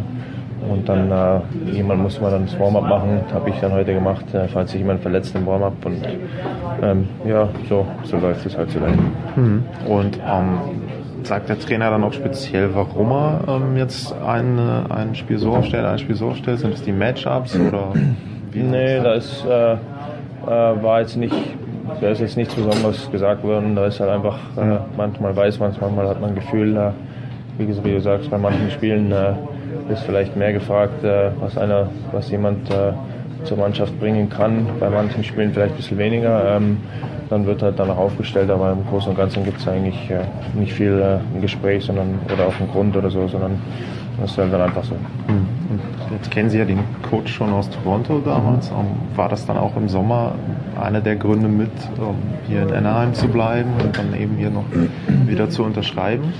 Äh, ja, auch. Ist einfach, ich kenne die Trainer jetzt. Ähm, gut, jetzt haben wir zwei neue Assistant Coaches bekommen, aber ähm, Chefcoach, äh, Verteidiger-Trainer kenne ich jetzt auch schon die Zeit, äh, seitdem ich hier bin und eben Randy aus Toronto. Und äh, hat bestimmt auch eine Rolle gespielt, äh, dass ich, äh, dass ich hier nochmal hergekommen bin, äh, weil man halt einfach die ähm, mit den Trainern sich auskennt. Die Trainer kennen einen, die Trainer wissen, was, was man bringen kann und äh, ich weiß, was, was die Trainer von mir wollen oder verlangen und das, das hat dann ganz gut gepasst. Es ist ja so, die NHL ist ja in Deutschland leider in den großen Medien nicht immer das Thema. Aber in den letzten Jahren gab es ja zumindest um, ähm, durch äh, Kühnackel und auch mhm. durch Dreiseitel immer, immer wieder Schlagzeilen. Ähm, ist das dann vielleicht auch so ein bisschen frustrierend, wenn Sie so ein bisschen, sag ich mal, unterm Radar laufen als ein Spieler? Oder? Nee, das ist. Ich bin froh, wenn das überhaupt wahrgenommen wird daheim. Äh, dass so Spieler wie der Leon äh, speziell und auch und Tom zweimal hintereinander Stanley Cup gewonnen. Das tut uns allen gut, egal äh, wer das jetzt ist, egal ob das äh, ich bin oder, oder andere Spieler in der NHL äh, wie der Grubi oder der Seidenberg, Reiser, alle, die noch dabei sind. Im Endeffekt sind wir alle froh, wenn, wenn es hilft in Deutschland, den Sport oder auch die Liga ein bisschen mehr in den Fokus zu rücken. Es wäre wär natürlich schön, wenn das öfter passieren würde und sich auch ein bisschen länger halten würde, aber man weiß ja in Deutschland ist es mit dem Fußball, der alles erdrückt, ein bisschen schwierig. Gibt es denn in irgendeiner Form Kontakt auch mit den anderen? Auch jetzt nicht, wenn man zusammen gegeneinander spielt, sondern auch so zwischendurch mal? Gibt es eine WhatsApp-Gruppe, würde man in Deutschland ja, fragen? Nee, nee WhatsApp-Gruppe haben wir nicht, aber wir, man schreibt halt hin und wieder. Also ah. meistens eigentlich, wenn man, wenn man gegeneinander spielt äh, oder halt über die sozialen Medien irgendwie in Kontakt bleibt. Äh, man folgt sich gegenseitig und was weiß ich, bekommt dann halt mit, was einer macht. Oder wie gesagt, aber ich denke, äh, zum großen Teil passiert eigentlich äh, Kontakte eher dann, wenn man gegeneinander spielt. Die, die meisten, äh, ich glaube, alle, alle außer der Leon spielen in der Eastern Conference, mhm. sehe ich leider nicht so oft. Und äh, Leon in Edmonton auch ein paar Mal, aber äh, leider auch nicht so oft. Das letzte Mal gegen die Playoffs noch gespielt, habe ich ihn ein bisschen öfter gesehen. Mhm. Okay, und wie ist der Kontakt zum Bundestrainer? Ist das auch regelmäßig? Äh, ja, immer hin und wieder. Ähm, meistens per E-Mail dann. Äh, jetzt, wo der, wo der Sturm in, äh, in Deutschland wohnt, die meiste Zeit äh, ist auch wieder ein bisschen schwieriger, da in Kontakt zu kommen. Äh, letztes Jahr war er mal da in, äh, in Florida, wo wir in Florida gespielt haben.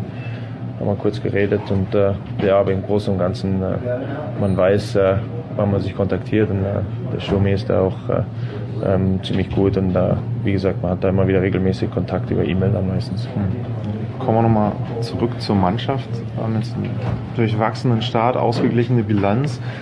Letztes Jahr haben sich die beiden Teams, die heute gespielt haben, noch im Western Conference Finale gegenübergestanden.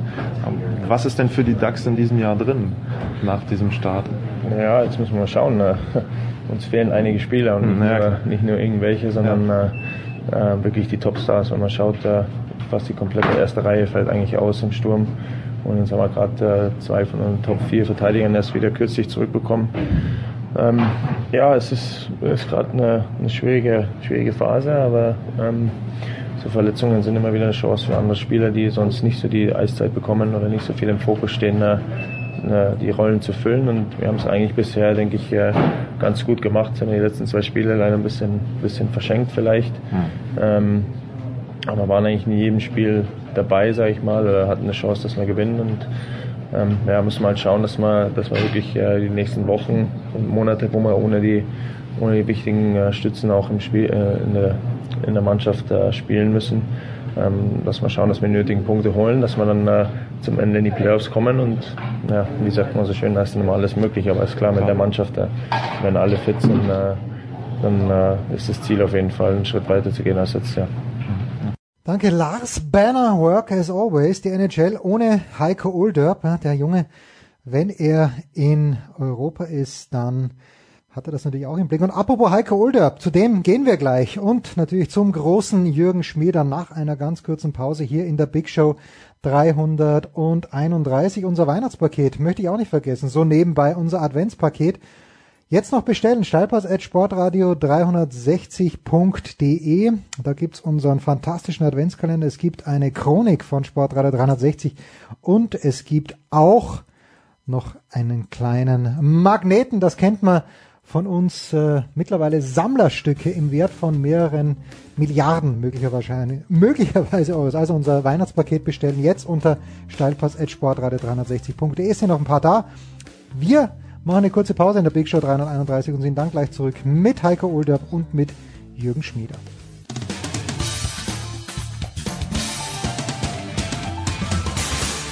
Hi, hier ist Sven Sören Christoffersen und ihr hört Sportradio 360.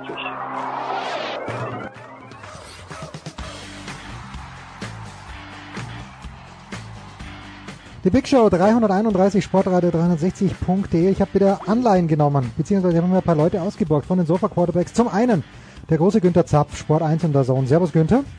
Servus, hallo. Dann der nicht minder große Nicolas Martin, GWL TV und Experte auf Eurosport. Großartig war er beim German Bowl vor ungefähr 34 Wochen. Servus Nicola. Hallo. Und dann Christian Schimmel von der Draft.de jede Woche dabei. Servus Christian. Hallo in die Runde.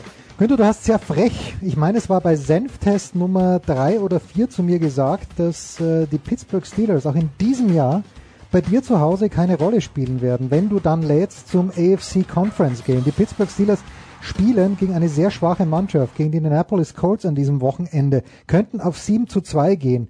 Darf ich mein Cordell Stewart Trikot, das du mir geschenkt hast, vorbereiten und dann doch bei dir aufschlagen? Wie ist deine deine kurzfristige Prognose für Sonntag und deine langfristige für die Steelers? Die kurzfristige ist überragend. Das wird natürlich eine bittere Klatsche für Indianapolis. Äh, die langfristige ist, äh, wird dich erfreuen auch gut. Also Pittsburgh kommt langsam in Tritt. Man musste sich wirklich Sorgen machen um Big Ben, aber die Offense funktioniert und alle, sagen wir mal, Schwachstellen, was vor allem das, die Teamchemie anbetrifft, hm. sind im Moment ausgeräumt. Das haben sie wieder großartig hinbekommen die Steelers. Mike Tomlin ist da wirklich zu loben. Es passt wieder alles und wenn die gewinnen, dann haben sie auch Spaß, die Jungs. Le'Veon Bell hat sein, äh, seine Preseason beendet, so wie ich es mal nenne, die ersten drei, vier, fünf Spiele, ist also jetzt auch in Game Shape und äh, das sind schlechte Nachrichten für alle anderen und äh, ich freue mich, wenn du hier kommst zum AFC Championship Game Steelers gegen äh, Patriots. Ja, ich hoffe dann in Pittsburgh. Mike Tomlin zu meiner Rechten hier in den David Alaba Studios. Stimmt es denn, Christian, dass die Steelers in diesem Jahr, und das war ja eigentlich immer das Gütezeichen vor vielen Jahren, aber ich hatte irgendwie den Eindruck, die letzten drei, vier Jahre nicht, stimmt es denn, dass die Defense auch wieder deutlich besser geworden ist? Ja, das ist der wesentliche Grund, warum das meiner Meinung nach einer der stabilsten Teams in der, in der AFC, vielleicht das stabilste Team momentan, was so Leistung von Woche zu Woche betrifft. Wenn man sieht, was die in Kansas City gemacht haben, die sie, ich glaube, bis ins vierte Viertel bei zehn Punkten gehalten haben, ähm, da haben sie in den letzten Jahren wirklich einen Schwerpunkt drauf gelegt, haben auch viel, sage ich mal, fürs Defensive Backfield, auf Cornerback, auf Safety gedraftet. Da sind einige Spieler, die jetzt schon ziemlich gut funktionieren. Und ähm, die Offense ist zwar, hätte ich persönlich sogar noch einen Tacken stärker erwartet, aber es ist ja gut, wenn man dann Mitte der Saison auch noch Potenzial für Verbesserungen hat. Von daher würde ich mich vermutlich sogar Günther anschließen, dass, dass die Chance aufs AFC Championship Game und vielleicht auch mehr auf jeden Fall gegeben ist dieses Jahr. Mhm. Martavis Bryant war im letzten Jahr nicht dabei, aus bekannten Gründen. Nikola, äh, der hat, glaube ich, ein Monsterspiel gemacht vor zwei Wochen oder war es vor drei Wochen. Äh, muss ich mir um Antonio Brown Sorgen machen in diesem Jahr? Nö, aber bei, bei Bryant, äh, da gab es auch wieder Trade-Gerüchte und also die, der scheint ja weiter ein Unruhepol in diesem Team zu sein. Da müssen wir eben warten, wie das weitergeht. Also getradet wird er ja nicht mehr, weil die Trade-Deadline ist durch. Aber inwiefern sich das noch auswirkt, was heißt, wie, wieso Sorgen um Antonio Brown? Jetzt Fantasy-technisch oder was für Sorgen möchtest du dir ja, da Fantasy, machen? ich habe ja keinen einzigen Stealer in meinem Team. Das ist so großartig. Ich kann mir die Steelers komplett vorbehaltlos anschauen, weil ich mich einfach freue, wenn sie gewinnen. Ich habe Matt Ryan in meinem Team, das ist schlimm genug. Aber ich, ich denke mir halt, ich höre so wenig von Antonio Brown. Übersehe ich da was? Äh, anscheinend schon. Also ich meine, er ist nicht der Einzige, der Touchdown-Pässe fängt, aber 94 Bälle in seine Richtung, 57 gefangen, 835 Yards, 14,6 Yards pro Catch, drei Touchdowns, 13 Pässe über 20 Yards. Äh, das ist das, was man von dem Antonio Brown erwartet, über 100 Yards pro Spiel.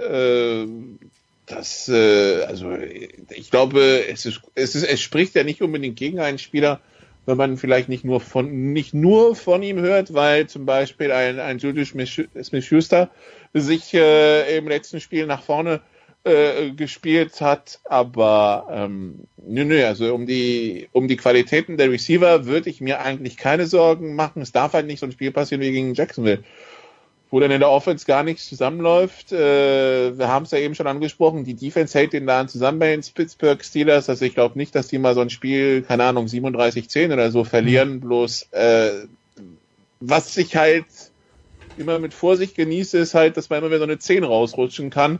Sie brauchen da vielleicht Stabilität, aber es scheint ja besser zu werden. Und, wie, und der Rest der AFC bekleckert sich auch nicht gerade mit Ruhm. Und das Gute auch in, also in der AFC ist ja, ähm, es gibt ja im Augenblick keine High-Octane-Offense mehr, wo du sagst, okay, es gibt vielleicht ein Spiel, da muss ich 40 Punkte machen, um zu gewinnen. Sowas äh, findet man eher in der NFC. Ja, ja, die Niederlage gegen die Bears tut immer noch weh. Günther, ist es richtig? Darf man denn die Situation in Indianapolis mit jener in Green Bay vergleichen? Die Star Quarterbacks sind beide nicht da oder ist Indianapolis auch per se als Team einfach viel schwächer als Green Bay? Man kann es vergleichen, klar, weil, weil das sind zwei Quarterbacks, die einen enormen Unterschied ausmachen, äh, was man ja Woche für Woche sieht. Insgesamt würde ich das Team bei Indianapolis schwächer einschätzen, äh, haben eine schwächere Offense Line, haben insgesamt natürlich auch die etwas schwächere Defense, wobei so stark die in, in Green Bay nicht ist, die auch verlassen sich eben auch viel auf die Offensive, aber insgesamt das Team in Indianapolis inklusive des Coaching, muss ich auch an der Stelle klar sagen, äh, ist etwas schwächer, aber die, die Situation, dass die absolute Führungsqualität eines Spielers, der alleine, so komisch das klingt, bei so einem Mannschaftssport äh, Spiele entscheiden kann, fehlt, das ist bei beiden Mannschaften gleich.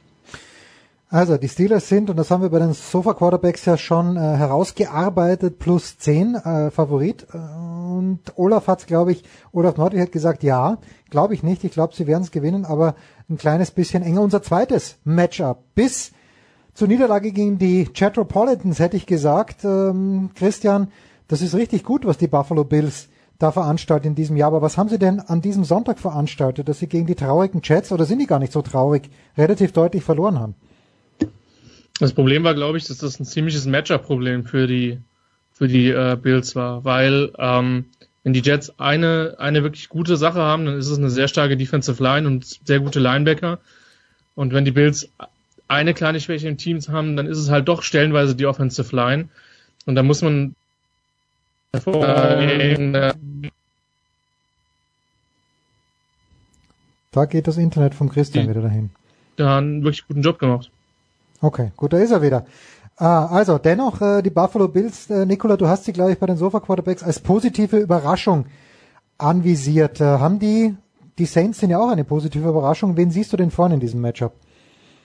Also ich habe ja als positive Überraschung, deshalb, weil wir, weil wir alle dachten vor keine. der Saison, also. ähm, die, die traden weg, die rebuilden, die haben ja den GM später entlassen, die machen jetzt eine Saison quasi äh, Draftpicks sammeln und dann wird nächstes Jahr angegriffen mit, äh, mit äh, frischem, mit frischem Blut und, und sie schlagen sich äh, mehr als gut. Äh, gut, bei den Panthers knapp verloren, bei den Falcons gewonnen, ähm, die Broncos geschlagen, die Bucks geschlagen, die Raiders geschlagen, jetzt äh, dumm bei den Jets verloren, ja, ähm, aber trotzdem 5 und 3 hatten wir sie nach äh, acht Spieltagen, glaube ich, alle nicht erwartet. Von daher ähm, bleiben sie auch nach der Niederlage gegen die Jets für mich äh, eine doch positive Überraschung in äh, dieser AFC. Wen sehe ich da vorne, wenn die Saints kommen? Das ist eine gute Frage. Also die Saints, äh, die die letzten Wochen zumindest äh, in der in der Defense immer wieder äh, für ähm, ja Redestoff gesorgt haben. Also haben die Bucks bei zehn Punkten gehalten, die Bears bei zwölf, die Dolphins bei null. Ähm, das äh, hätte man vielleicht nicht erwartet. Zwischendurch gab es da diesen Shootout gegen die Lions, die ist 52, 38. Also wenn, wenn die Defense der, der, der Saints ähnlichen Druck auf den Quarterback aufbauen kann, wie, wie es die Jets geschafft haben bei den Bills, dann äh, sehe ich, seh ich die Saints vorne. Drew Brees ist zwar, glaube ich, 38, 39 inzwischen, aber hat von seinem Arm, von seiner Übersicht nichts verloren. Das heißt, die Saints Offense rollt und vor allen Dingen mit Running Back Camara, dass, äh, dass der erst in der zweiten oder dritten Runde gegangen ist. Das ist, äh, das ist ein Stil für die, für die Saints. Ähm, also die Saints sehen gut aus in dieser NFC South und ähm, aber die, die Bills waren jetzt zäh für alle NFC South Gegner. Von daher ne, Heimvorteil Bills. Es wird langsam kalt im Nordosten hm. von den USA. Die Saints sind ein Domteam aus einer warmen Region. Ich glaube leichter Vorteil Bills. Ja, könnte das wäre gerade meine Frage gewesen. Wenn Drew Brees immer noch brilliert, macht er das auch ja auswärts sozusagen, also dort, wo es kalt ist. Oder gibt's da ja. in diesem Jahr noch kein Sample Size? Nikola hat es gerade angesprochen, es ist auch für mich die, die, die, Hauptfrage, deshalb den Tipp würde ich wirklich erst äh, äh kurz vor dem Spiel abgeben. Mhm. Wie ist das Wetter in Buffalo? Das ist äh, Mitte November, da kann es äh, regnen, kalt sein, da kann es sogar schon schneien. Und dann ist natürlich ein, ein Joe Brees mit seiner Offense sicher nicht an der richtigen Stelle. Die Defense New Orleans hat sich deutlich gesteigert. Die wurden ja von allen verlacht in den ersten beiden Spielen. Dann hieß er, ja, das sind wieder die, die Saints, die ohne Defense antreten und hoffen, dass äh, Drew Brees 50 plus hinlegt. Vielleicht reicht's dann. Das hat sich gründlich gewandelt. Äh, ob das dann in Buffalo reicht, ist für mich wirklich, äh, klingt jetzt komisch, man redet ja nicht über das Wetter, aber schon eine Frage. Wenn es da trocken ist, dann gebe ich nur Orleans äh, den Vorteil, wenn die Witterungsbedingungen nicht so optimal fürs Passspiel sind, dann wird sich Buffalo äh, durchsetzen, weil sie können damit umgehen. Sie sind so gebaut und sie sind äh, jetzt nicht die positive Überraschung, aber ein Team, das, äh, das glänzen kann. Ich glaube, dass sie ganz am Ende die Playoffs knapp verpassen werden. Das ist so mal meine Prognose, aber die ein oder andere Überraschung kriegen sie noch hin. Also ein, ein echt schön interessantes, knappes Ding und fragt mich also um, eine Stunde vorher, dann sage ich euch, wer es gewinnen wird. Die Sample Size gibt's übrigens nicht, weil äh, die haben bisher auswärts bei den Panthers und den Packers gespielt, aber September, Oktober ist das ja okay. Und die Bills sind jetzt erstmal das erste, das einzige kalte Spiel, was sie haben, weil sie spielen dann auswärts bei den Rams in LA, da wird's wohl ja nicht frisch werden. Dann spielen sie bei den Falcons im Dom, bei den Buccaneers, äh, das ist Südflorida. Das wird auch nicht so kühl. Das heißt, eigentlich den wirklichen Kältetest bekommen sie unter Umständen erst äh, sollten sie nach Philadelphia müssen in der NFC, aber ansonsten die NFC, so wie sie sich im Augenblick darstellt, wird nicht der Kühlschrank in den Playoffs, weil ja, Eagles, Saints, Vikings, Rams, Panthers, Cowboys, da das ist entweder warm oder oder dumm. Von daher unter Umständen müssen sie sich gar nicht so warm anziehen, die Saints dieses Jahr. Soweit ist es gekommen in der Big Show von Sportreiter 360. Wir reden über das Wetter. Wahnsinn. Günther, wir haben bei den Sofa Quarterbacks gelernt, dass du US-Sportpause hast, zumindest was die NFL angeht, aber sag nicht, dass du an diesem Wochenende nicht wenigstens für Telekom Sport heißt es mittlerweile ja beim Eishockey unterwegs bist.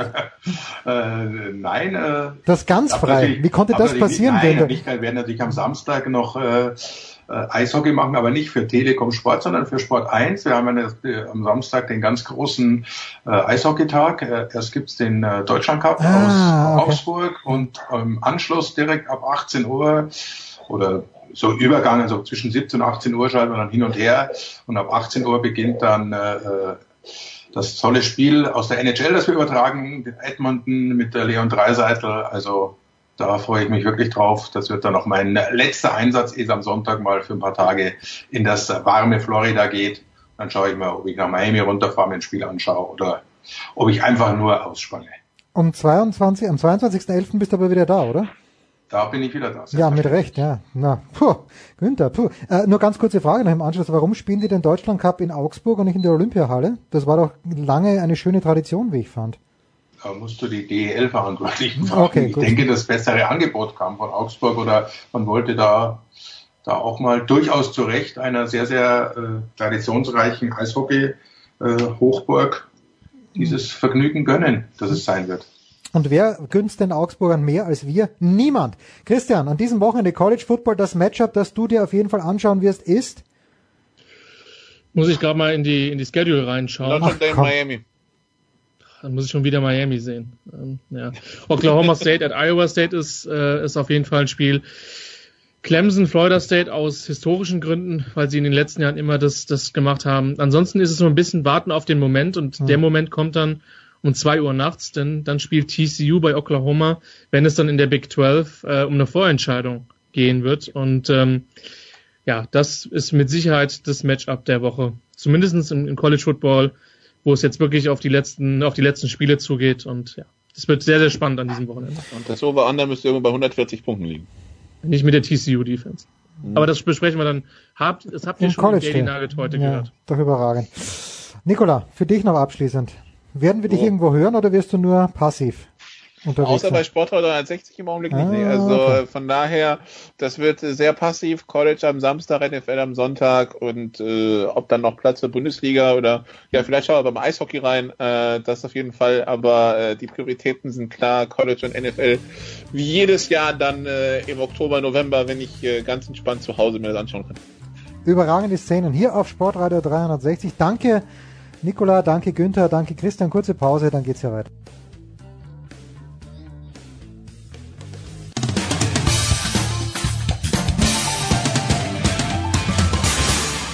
Servus, hier ist der Fahrer Sultan, der Ironman-Sieger von Hawaii von 2005 und ihr hört Sportradio 360.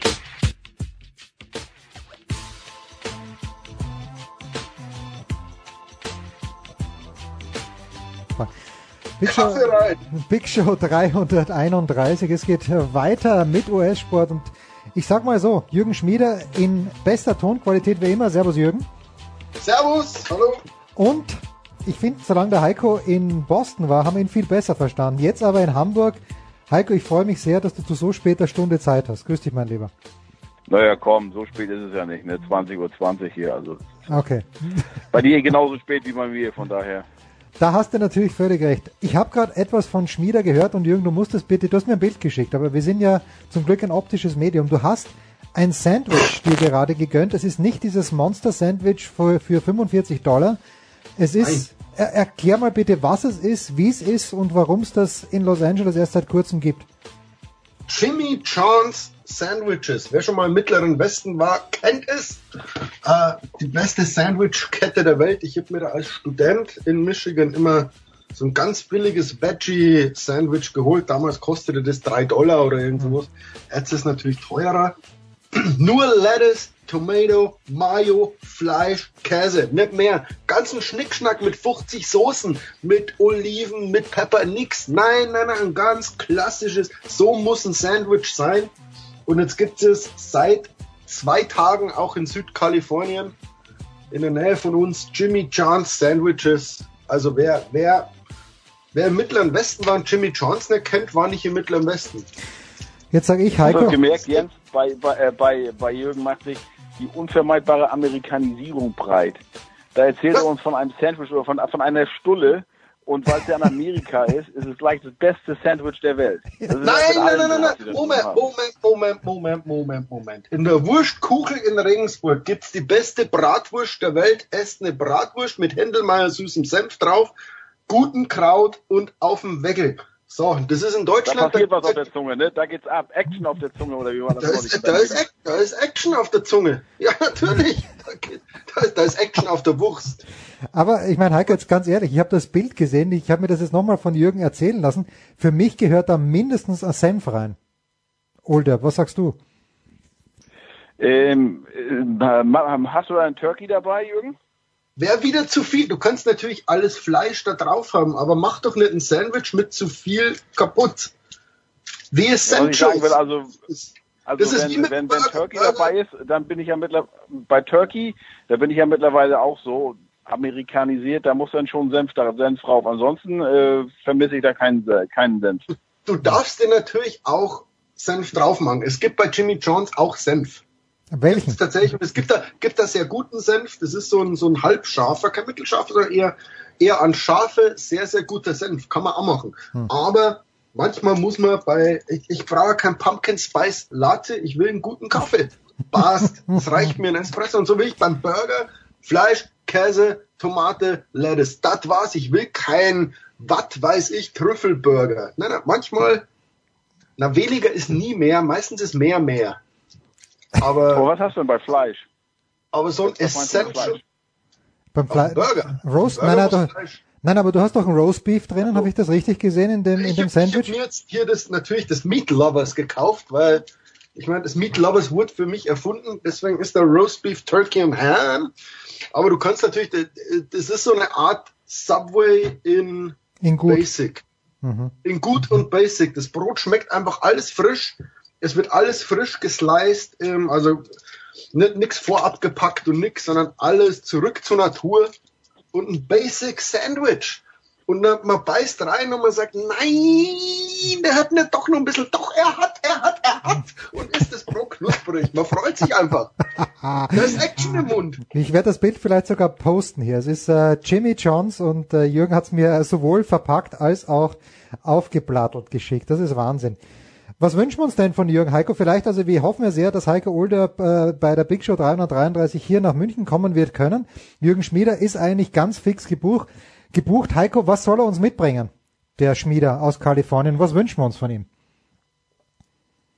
Aus Kalifornien oder aus Amerika? Ja, aus Amerika, so was, was er halt kriegen kann. Ja, mir persönlich wäre ein Daniel Theiss Interview lieb. Also an den, an den, an dem, an dem äh, Kerl bin ich seit drei Wochen dran, aber auch nicht richtig nah dran. Ich äh, habe schon versucht über Boston Connection und, und dann ganz offiziell über die NBA in New York. Die haben mich jetzt ans Londoner Büro verwiesen und da hieß es jetzt, ja, jetzt demnächst kann man dann, jetzt spielen die Celtics wieder zu Hause. Eine ganze Weile vorher war das wegen des Travel, äh, Travel Schedules nicht möglich, da ihm mal drei Fragen auf Englisch zu stellen und, und mit äh, und um deutsche Antworten zu bitten. Diese Woche soll es endlich klappen. Also das ist ähm, doch schwerer, äh, obwohl er ja nun wirklich äh, ähm, da nicht noch nicht die große Nummer ist, äh, ähm, aber diesen Rookie an da, da ranzukommen, äh, ist schwerer als ich mir vorgestellt hatte. Schmied, hast du dich schon reingefuchst in die NBA oder bist du noch in LA Rams Mode? Um, ähm, tatsächlich komplettes Desinteresse. Nein, warum? Um, ähm, na, also auch ein bisschen aus Protest, weil mir das schon wieder äh, zu künstlich kreierte Geschichten sind. Also als wird ja den Cavalier schon, schon die größte Krise in der Vereinsgeschichte angedeutet, wo man sagt, ja, die brauchen halt ein bisschen, um sich zu fassen und dann wird schon wieder jede, jeder Twitter-Eintrag von LeBron wird wieder schon ganz groß, so eine Faust, also weil er anscheinend wütend ist. Oh mein Gott, also boah, wenn ihr schon die Saison nicht interessant kriegt, dann macht sie nicht durch irgendwelche komischen Geschichten scheinbar interessanter. Ähm, ich habe natürlich Spiele geschaut, aber es ist äh, äh, im wahrsten Sinne des Wortes für mich nothing to write home about. Also ich, ich, ich habe jetzt da wirklich nichts, wo man, wo man sportlich sagen könnte, da bin ich jetzt so begeistert, dass ich unbedingt einen Text drüber schreiben muss. Und, und deshalb ähm, habe ich da so ein bisschen Immerhin, immerhin deine beiden Teams, also die Lakers, deine beiden im Sinne von in der Nähe von dir, die Lakers ausgeglichene Bilanz. Wir nehmen am Dienstagabend auf schon, am etwas späteren Abend die Clippers 5 zu 4. Fehlt denn irgendjemand? Du bist doch bei den Clippers öfter gewesen. Chris Paul ist nicht mehr da. Fehlt der dir? Fehlt der den LA Medien? Wie tun sich denn die Clippers ohne den guten Mann? Den Medien fehlt der nicht. Also der ist da eher, eher ein recht langweiliger Typ hm. gewesen. Ähm, klar ist der, der, der ist nach wie vor einer der besten Point Guards. Äh, ähm, da brauchen wir nicht reden. Ähm, aber der beschäftigt halt jetzt Houston, ob das, ob das klappt, ob die sich da schön aufteilen, Mr. Harden und Mr. Paul. Ähm, hier fehlt er erstmal nicht. Ich meine, die, die wollen jetzt dann irgendwann mal Austin Rivers aufbauen. Ob das klappt, weiß ich nicht. Dann soll natürlich Blake das Team anführen und mhm. man kann es ja fast nicht sagen, ohne zu lachen äh, DeAndre Jordan soll mehr, auf, mehr mhm. offensiv tun. Also der, der Mann kann aber leider nicht Basketball spielen. Also der ist ein wahnsinniger Verteidiger. Ähm, aber ich glaube, also man kann ja kein Play über den laufen lassen als ein schönes Pick and Roll, wo man ihn dann hoch anspielt. Also was, was soll man denn mit dem sonst machen? Also der kann ja nicht aufposten und, und, und keine Ahnung. Ähm, deswegen wird es bei den Clippers wie immer, die, die sind jetzt recht gut, die werden in die Playoffs kommen und dann werden sie ausscheiden. Und die haben es leider verpasst, in diesem Window, das sie hatten mit den großen Dreien, tatsächlich mal so die Finals zumindest erreichen. Du musst ja dann nicht gewinnen, aber wirklich mal dran zu sein, weil wenn wir ab sofort wieder über Basketball in LA reden, sind die Lakers wieder vorne. Also auch wenn die noch das schlechtere Team sind, aber mhm. pass mal auf, wer der nächste im Sommer zu den Lakers gehen wird. Ich glaube, wir haben schon heute über den gesprochen und deshalb dann, dann drohen die Clippers natürlich wieder ganz, ganz nach unten zu gehen. Das sagt übrigens Dre auch, äh, dass das die meisten Leute meinen. Dre hat sich für diese Woche entschuldigen lassen. Ich darf es ja sagen. Wir haben mit Dre schon das Halbfinale aufgenommen und der Senf, es ist ein Männersport, der Senftest. Und Dre ist zwar ein Mann, ist aber schon leicht verschnupft angetreten und dann ist natürlich das Halbfinale fast zu viel gewesen für den guten Mann. Also André Vogt äh, lässt sich, muss sich diese Woche entschuldigen lassen. Heiko. Es geht, also es darf ja nichts anderes sein als Händelmeier im Finale. Ja, ich kann das nicht verraten, ich weiß es schon. Am Sonntag um 10 Uhr wird, werden beide Halbfinale ausgestrahlt und wir haben wieder mal weder Kosten und schon gar keine Mühen gescheut. Der Anchorman André Vogt und ich diesmal richtig Asche auf den Tisch gelegt, damit wir ordentliche Kriterien haben. Heiko. Ist Leberkas als Kriterium dabei? Diesmal nicht. Wir hatten Leberkas als Diesmal nicht, das war noch nie dabei. Doch, oder? wir hatten Leberkas als Kriterium, als wir mit, Weißwurst nicht beim Senftest mitmachen zu lassen, ist ein Skandal. Das, das grenzt ja an Holzern. Ich musste mal Gianni Infantino anrufen, ob man noch mehr bescheißen kann, als Weißwürste und Leberkäse nicht in einen Senftest aufzunehmen. Naja, also wo, wogegen wir uns entschieden haben, obwohl sie da lagen, ich sagte, wir sind die Brezen. Brezen wären, das wäre nämlich ungerecht gewesen. Ich weiß nicht, äh, ob Heiko schon mal Brezen mit Händelmeier Senf gegessen hat, aber der Händelmeier Senf ist ja eigentlich für die Breze gemacht. Und dann, wie gesagt, das wäre zu unfair und deswegen haben wir das mal außen vor gelassen. Und deswegen habt ihr Grillkäse genommen und, und äh, Butterbrot. Grillkäse, Butterbrot das und. Ist ja, Entschuldigung. Na, ihr, ihr könnt ja nicht, ihr könnt ja nicht eure Kriterien so machen, dass euer Senf ins Finale kommt. Wer ist denn unser Senf? Uh, deiner ist Dijon und deiner, du bist ja sowieso schon mal Dijon du bist, also gerade, dass du kein Dijon Cappy aufhast. Zweitens müsstest du ein T-Shirt anziehen mit Senf muss scharf sein. Also bist du eigentlich, das ist ja, Gianni Infantino ist gegen dich, weiß ich nicht. Also, na, ich will es gar nicht sagen. Aber Senf muss scharf sein, deswegen werden keine Kriterien gewählt, wo ein süßer Senf was taugen könnte. Uh, uh, uh, also aufregen könnte ich mich. Ja, ich berichte ja auf Heiko beim FC Schönberg 1918. Nee, der, der, Jürgen, der, Jürgen, der kannst du dich gleich noch, noch mehr aufregen. Ich muss äh, äh, zugeben, ich habe noch nie was von Händelmeier Senf zuvor gehört. Ich bin aber auch kein Weißwurst. Welchen Leuten arbeiten äh, Ich weiß nicht, ist das typisch, ist das typisch bayerischer Senf? Oder? Ja, ja, ja, ja. Typisch bayerischer Senf. Warte mal, ich, nein, ich habe jetzt gar nicht hier in den Studios, weil ich die alle gekühlt habe, alle Senfe. Aber Heiko, ich sagte, ich komme hier nach München und esse das erste Mal Weißwurst und denke mir, wo ist der richtige Senf? Es ist mir natürlich nur süßer Senf von Händelmeier präsentiert worden. Das ist jetzt 20 Jahre her. Ich habe mich immer noch nicht dran gewöhnt.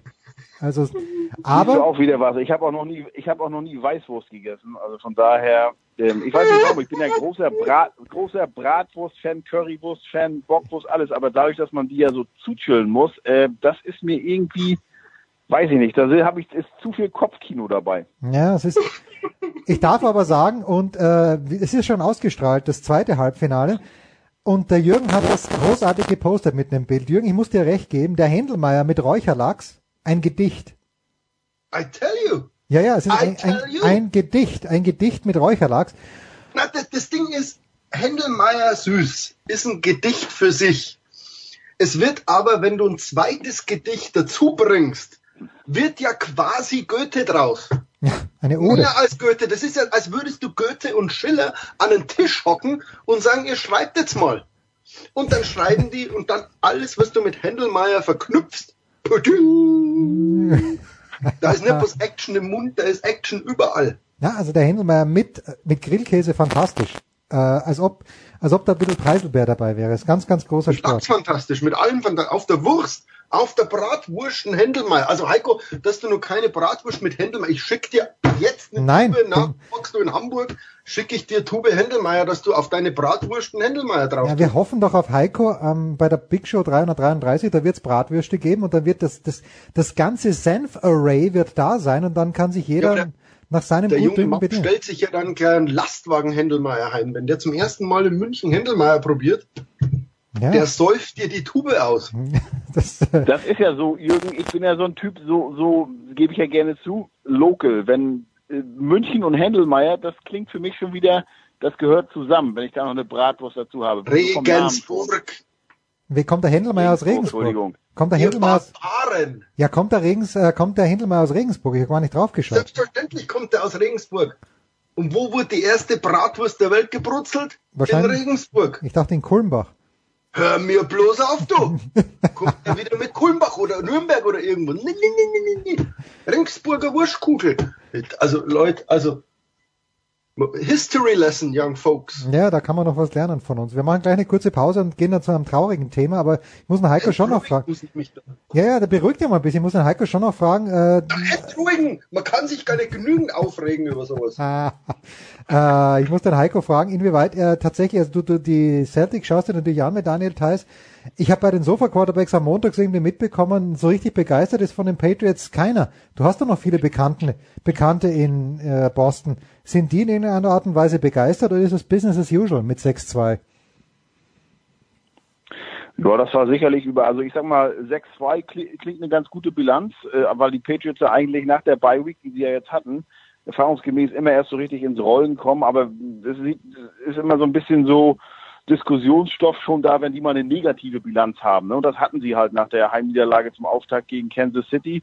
Ähm, und das zeigt natürlich auch, wenn jetzt die Leute noch nicht so ganz so begeistert sind oder auch wie Nikola neulich getwittert hatte, ähm, irgendwie kann ich die nicht einordnen, diese Patriots 2017 die Latte liegt halt ziemlich hoch, ne? Und wenn sie dann an, ganz normal einfach nur ihre Spiele gewinnen gegen, gegen LA, neulich zu Hause 21, 13, das war weder Feuerwerk noch war das irgendwas anderes, was man jetzt vielleicht im Vorfeld erwartet hätte, sondern einfach nur Dienst nach Vorschrift, dann ist das vielleicht schon, selbst das dann irgendwie, Nanu, was ist denn mit den Patriots los? Also keine Sorge, die werden äh, die Playoffs erreichen, auch weil jetzt sich wohl herauskristallisiert, dass die Bills tatsächlich die Bills sind, die sie sonst auch immer sind und nichts, nichts Besonderes.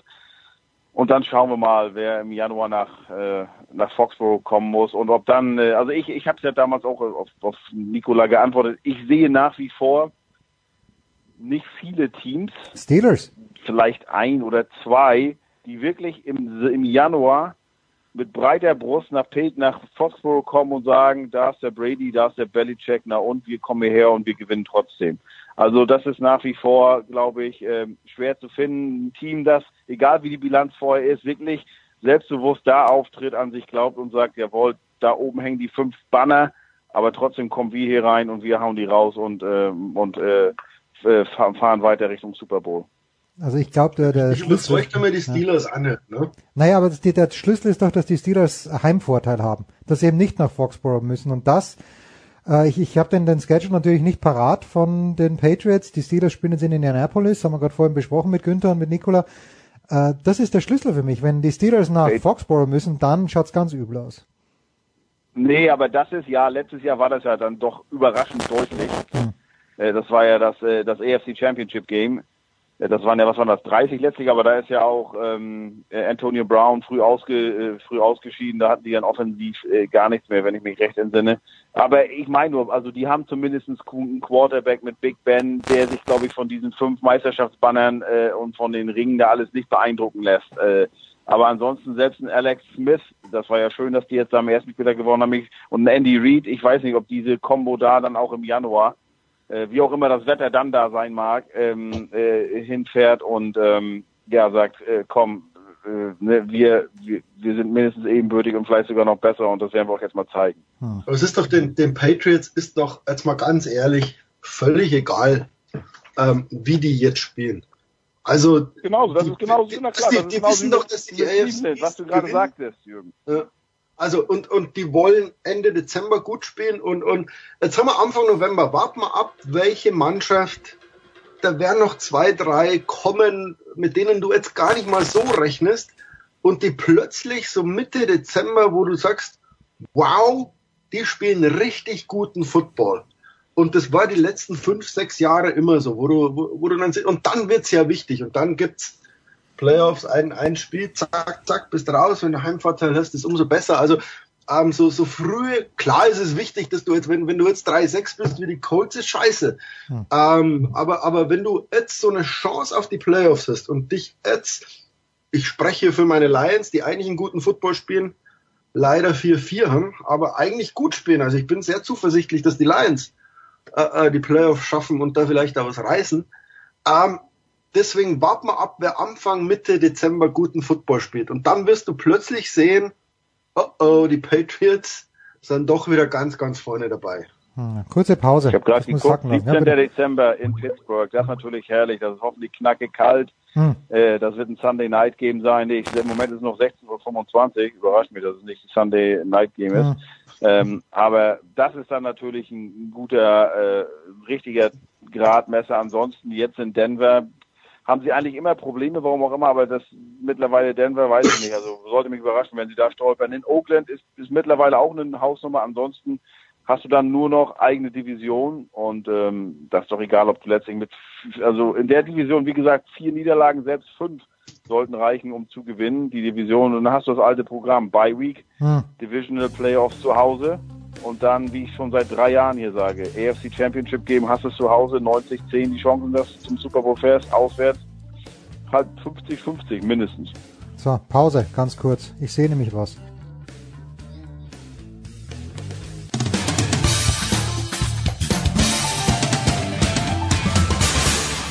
Hallo, hier ist Gerhard Samot von Schalke 04 und ihr hört Sportradio 360. So, es geht weiter in der Big Show 331 mit Heiko Olderb in Hamburg und mit Jürgen Schmiede in Los Angeles. Äh, letzte Woche haben wir uns noch, Jürgen, in bester Laune unterhalten über Baseball, ja. auch wenn die Dodgers rausgeflogen sind. Jetzt, Dienstagabend, nehmen wir aus, seit ein paar Minuten wissen wir, und das ist, äh, ja, ich habe ihn natürlich nicht persönlich gekannt, aber natürlich immer traurig, wenn jemand so früh aus dem Leben gerissen wird. Roy Halladay einer der besten Pitcher, muss man sagen, der letzten, ja lass es 15 Jahre sein, ähm, ist mit seinem Privatflugzeug, wenn ich es richtig verstanden habe, abgestürzt, hat das leider nicht überlebt, ist nicht mehr unter uns. Hast du irgendwas parat? Ich kann mich schon gut erinnern. Also für mich, Roy Halladay ist ein Mann, der vor allen Dingen für eins bekannt war, nämlich für seine unfassbare Kontrolle bei den Würfen. Ja, ähm, natürlich Perfect Game, 29. Mai. 2010 äh, und in der gleichen Saison Postseason No-Hitter. Ja, unglaublich. Ähm, das ist natürlich, ist natürlich Wahnsinn. Also ein Perfect Game ist also kein Hit, kein Run, kein Walk, kein Error. Ähm, pff, ich weiß gar nicht, wie oft das überhaupt schon vorgekommen ist. Ja. Ähm, müssten wir jetzt mal nachschauen, aber das ist natürlich, damit gehst du in, in die, wie man so sagt, in die Geschichte einmal im Perfect Game. Und, und dann Postseason No-Hitter, wenn natürlich alles nochmal so richtig ähm, hart wird und natürlich in der Postseason, wo du auch schnell mal die Pitcher wechselst, wenn's, wenn, wenn irgendwas ist, ähm, kommt es auch sehr, sehr, sehr, sehr selten vor. Also hier, was steht denn hier? Became the second player ever to pitch a no-hitter in the postseason, joining Don Larson. Don Larson, 1961 Perfect Game für die Yankees. Da erinnern wir uns noch dran. 65, äh, 56 steht hier. 56, oh. 56, Don Larson, uh, Postseason No-Hitter. Das, das war ein ah, Perfect Game in der World Series. Schau da, da. Aber also, das ist natürlich, und der erste Pitcher seit Nolan Ryan, äh, die Älteren werden sich erinnern. Ja, natürlich. Äh, mit zwei No-Hitters in, in einer Season. Also der Mann ist schon, ist schon ganz großer. Na, um, und hat ja auch, äh, also die Karriere ist ja jetzt auch noch nicht so lang vorbei. Na, also der hat jetzt, also der, der hat jetzt gerade erst angefangen, seinen Ruhestand zu genießen. Ähm, muss ich ehrlich sagen, da weiß man nicht dann irgendwie, was man sagen soll. Ja, so also wie ist das eigentlich, Jens? Äh, ist ja 2013, also jetzt vier Jahre raus. Hm. Ab wann bist du eligible für die Hall of Fame? Fünf Jahre. Also ich habe mir, hab mir genau das Gleiche gedacht. Habe mir überlegt, äh, würde das jetzt eine Ausnahme rechtfertigen, dass er jetzt schon in die Hall of Fame äh, einziehen darf? Dann haben wir 2018. Aber ich meine, er muss fünf Jahre tatsächlich im Ruhestand sein. Und December 9th, 2013, äh, mhm. da, da hat das, also ich glaube, da müssen wir jetzt noch ein Jahr warten, bis er tatsächlich da auf die Liste kommen kann, weil dass er reinkommt, das ist, äh, ich meine, davon kann man jetzt sowieso aus, ausgehen. Hm. Ja. Also hier steht aber nicht in seinem Playing Crash, er, er hat ein Flugzeug gemietet, lese ich gerade hier. He rented an Icon A5 aircraft, which crashed into the Gulf of, Gulf of Mexico. Hm. Ja, es ist, es, äh, ich, das trifft einen dann immer so, so unvorbereitet, Heiko. Wir erinnern uns ja Payne Stewart, einer meiner Lieblingsgolfer. Und sei es nur wegen seiner Hosen. Ähm, ja, auch, auch Plane Crash. Das, man weiß fast nicht, oder man, man weiß überhaupt nicht, was man sagen soll. Ja, äh, für mich als Kölner auch heute, ne, wir nehmen ja. Dienstag auf, obwohl es eine andere Geschichte, 90 Jahre Hans Schäfer, äh, ja auch leider nicht mehr unter uns. Und das, was mich besonders bedrückt bei so einer Legende, das letzte, was er gesehen hat, das letzte FC, Spiel seiner FC war das 0 zu 3 am Sonntag gegen Hoffenheim. Hm. So darf man doch nicht gehen. so, ja? so darf, aber das ist das Schicksal, glaube ich, ja. Ich fürchte, wenn ein paar äh, Köln-Fans oder Köln-Legenden die nächsten Wochen von uns gehen, die werden nicht viel Besseres sehen. Das gleiche gilt auch ja. für, für Werder Bremen Legenden, fürchte ich. Und jetzt haben wir nur noch Horst Eckel, ne, als äh, also es wird ja immer von den Helden von Bern gesprochen, aber es sind ja die die die die Startelf äh, oder die Startelf ist ja falsch. Damals gab es noch keine äh, Auswechslung, aber ich glaube von dem gesamten Kader leben noch einige mehr. Aber von denen, die damals im Finale standen, lebt dann nur noch Horst Eckel, der damals. Ich weiß, er war 22, der Jüngste. Rechne hoch, wie alt er jetzt ist. Also irgendwann sind sie dann alle weg, unsere Helden. Ich habe Horst Eckel bei Wetten Das mal gesehen. Da habe ich bei Wetten Das gearbeitet und ich konnte natürlich, ich meine, ich habe das gehört und WM 54, alles klar. Und der war damals schon sehr rüstig und war das war vor, ich denke mal, was haben wir jetzt 17, das muss vor, das war vor mehr als zehn Jahren. Also dass Horst Eckel überhaupt noch unter uns weilt, das ist schon eine fantastische Leistung an sich.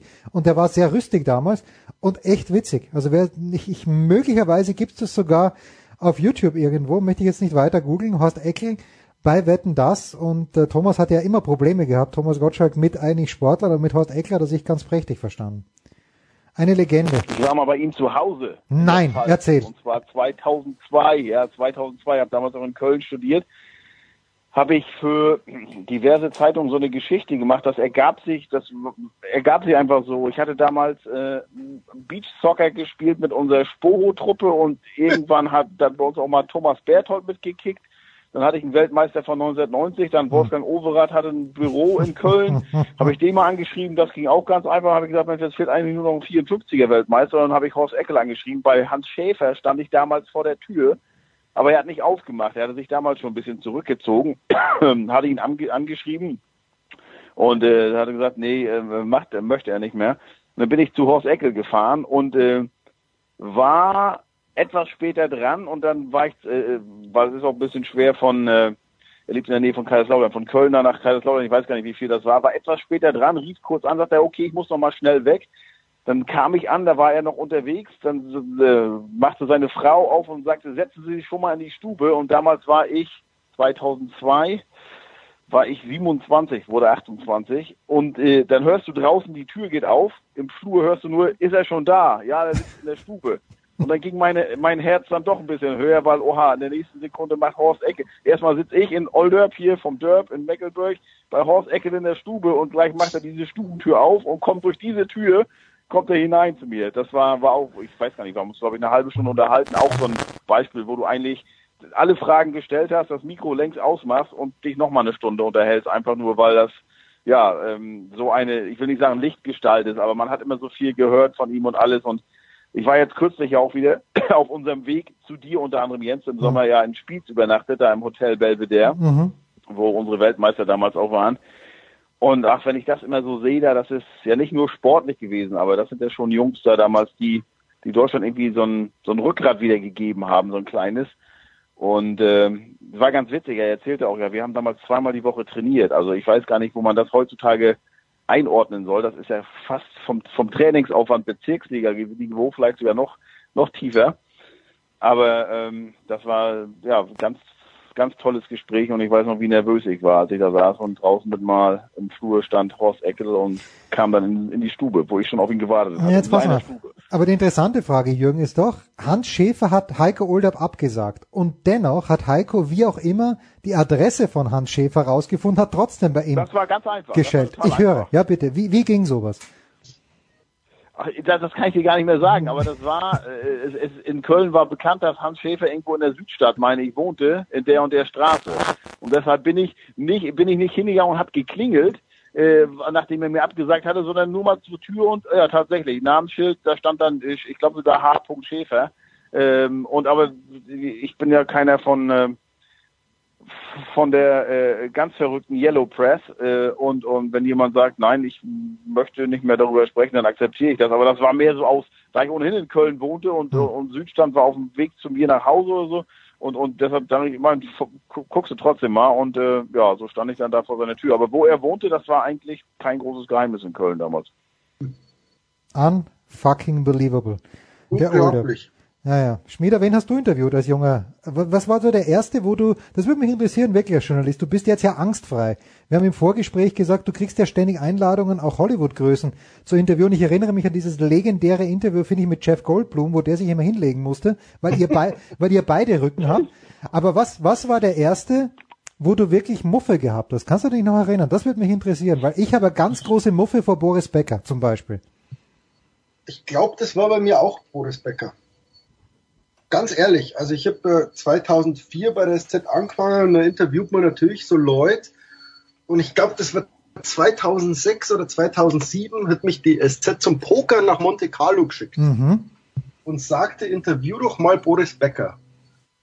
Und das war dann so ein, so ein also als Journalist ist man ja meistens, man kennt ja die Leute, die man interviewt, aber man mag die jetzt nicht so oder man war auch kein Fan oder weiß ich nicht, so ein Schauspieler, meinen interviewt man halt.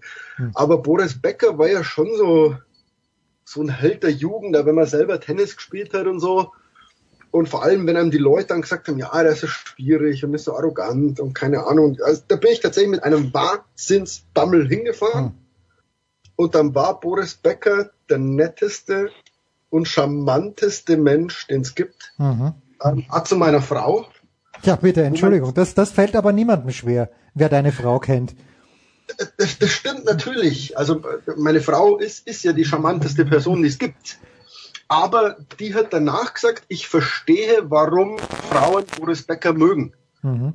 Ähm, weil der einfach nett, charmant, auch zu mir sehr nett war und, und das Gespräch ging ums Pokern und irgendwann ging es ums Tennis. Mhm. Und wenn du dich mit Boris Becker über Tennis unterhältst, und da war das Mikrofon schon aus, merkst du erst, wie wenig du über diesen Sport weißt und wie viel er weiß. Mhm. Und du gehst nach dem Interview klüger raus als vorher. Das passiert nicht oft.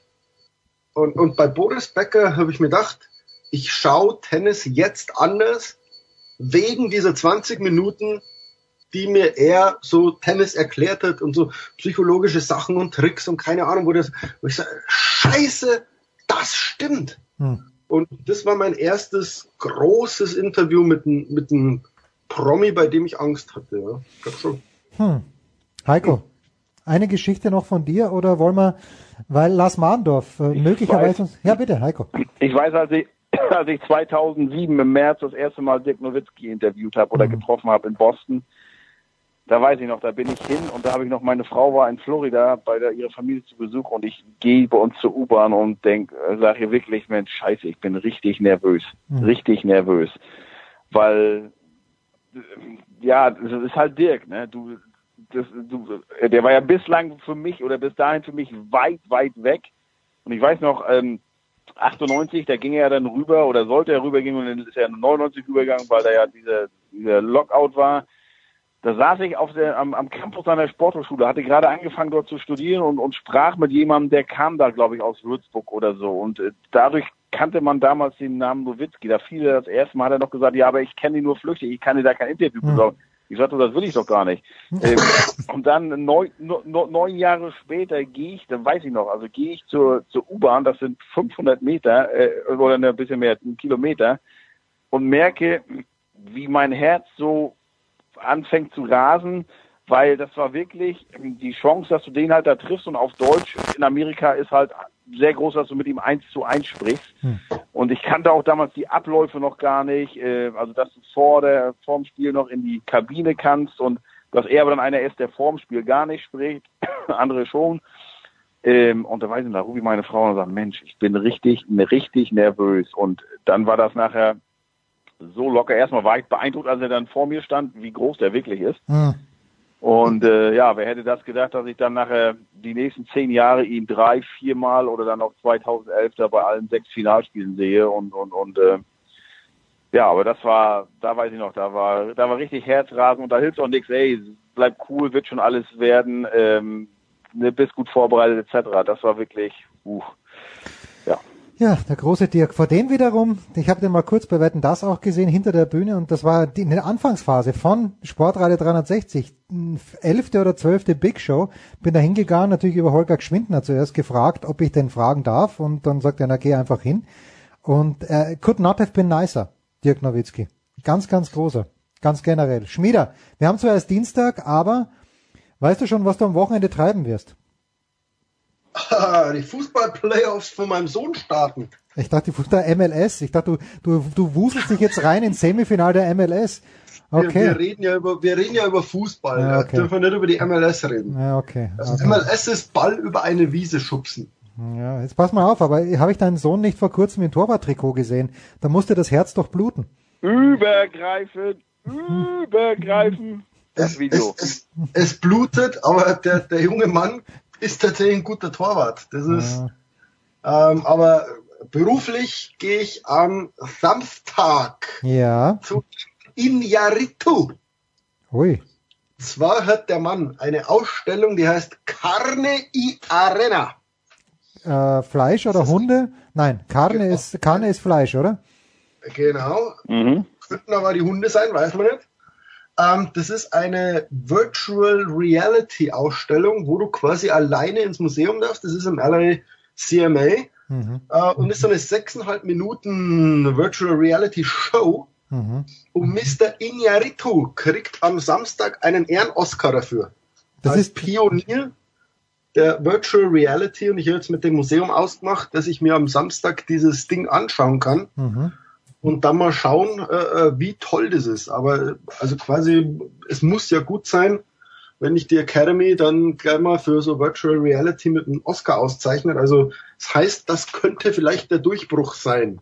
Ja, Moment, also wenn Moment. du eine Storytelling-Methode findest für Virtual Reality, warum nicht? Aber ist das, der Inarito ist der nicht, der hat Babel gemacht, oder? Ist der Regisseur von Babel.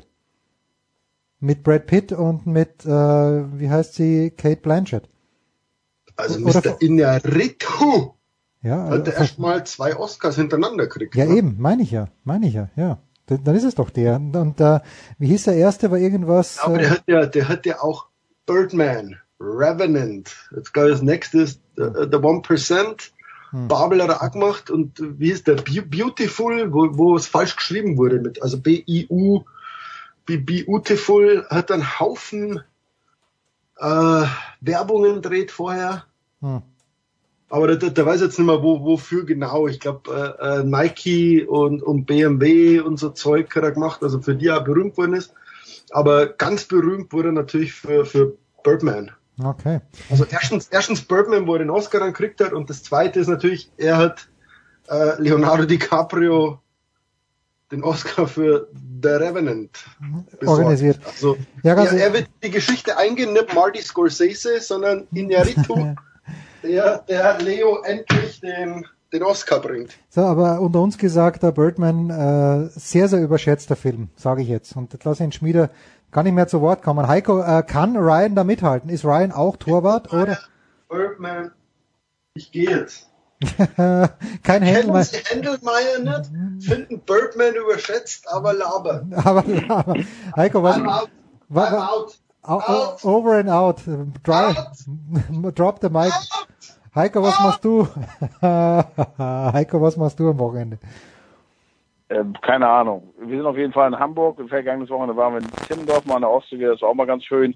Da im November dieses Wochenende sicherlich wetterabhängig, irgendwas in Hamburg. Es wird wieder so sein, dass ich Wochenende nicht arbeiten äh, brauche oder nicht arbeiten werde und deshalb alle oder viele Optionen offen, sage ich mal. Herrlich. Wir sehen uns schon wieder in der Türkei oder sonst irgendwo. Das war's mit Heiko Olderb und mit Jürgen Schmieder. Kurze Pause, Big Show 331, dann geht's weiter.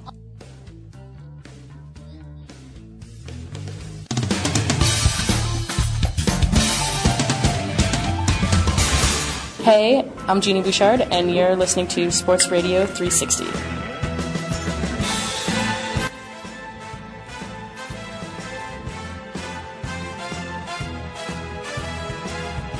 So, wir sind am Ende angelangt, der Big Show 331. Äh, äh, Marcel, Marcel Meinert ist dabei geblieben.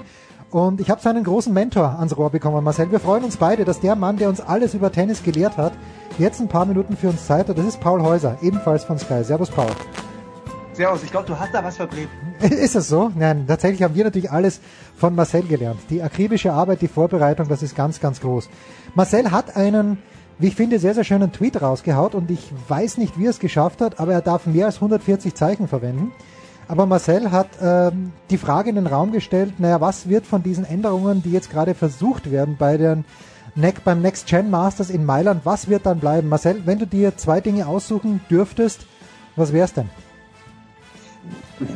Also hundertprozentig sicher bin ich, bin ich immer noch nicht. Also vom Unterhaltungsfaktor her würde ich äh, die, die, das Coaching nehmen, das mhm. dann übertragen wird. Ähm, ich bin mir nur nicht sicher, ob die Jungs das wirklich wollen, weil jetzt gibt's ja schon die ersten Rückzieher. Äh, also Karl Katranov hat beispielsweise schon gesagt, nee, haben wir jetzt beim ersten Spiel ausprobiert, aber mache ich nicht mehr. Das äh, müssen ja nicht alle mithören. Ja. Und äh, ich glaube, davon wird es dann gerade in der Weltspitze einige geben. Das ist ein bisschen anders äh, als bei den Damen und insofern könnte ich mir vorstellen, dass dann da möglicherweise nicht so viel bei rauskommt, wie man sich eigentlich äh, wünschen würde, dann in dem, in dem Zusammenhang.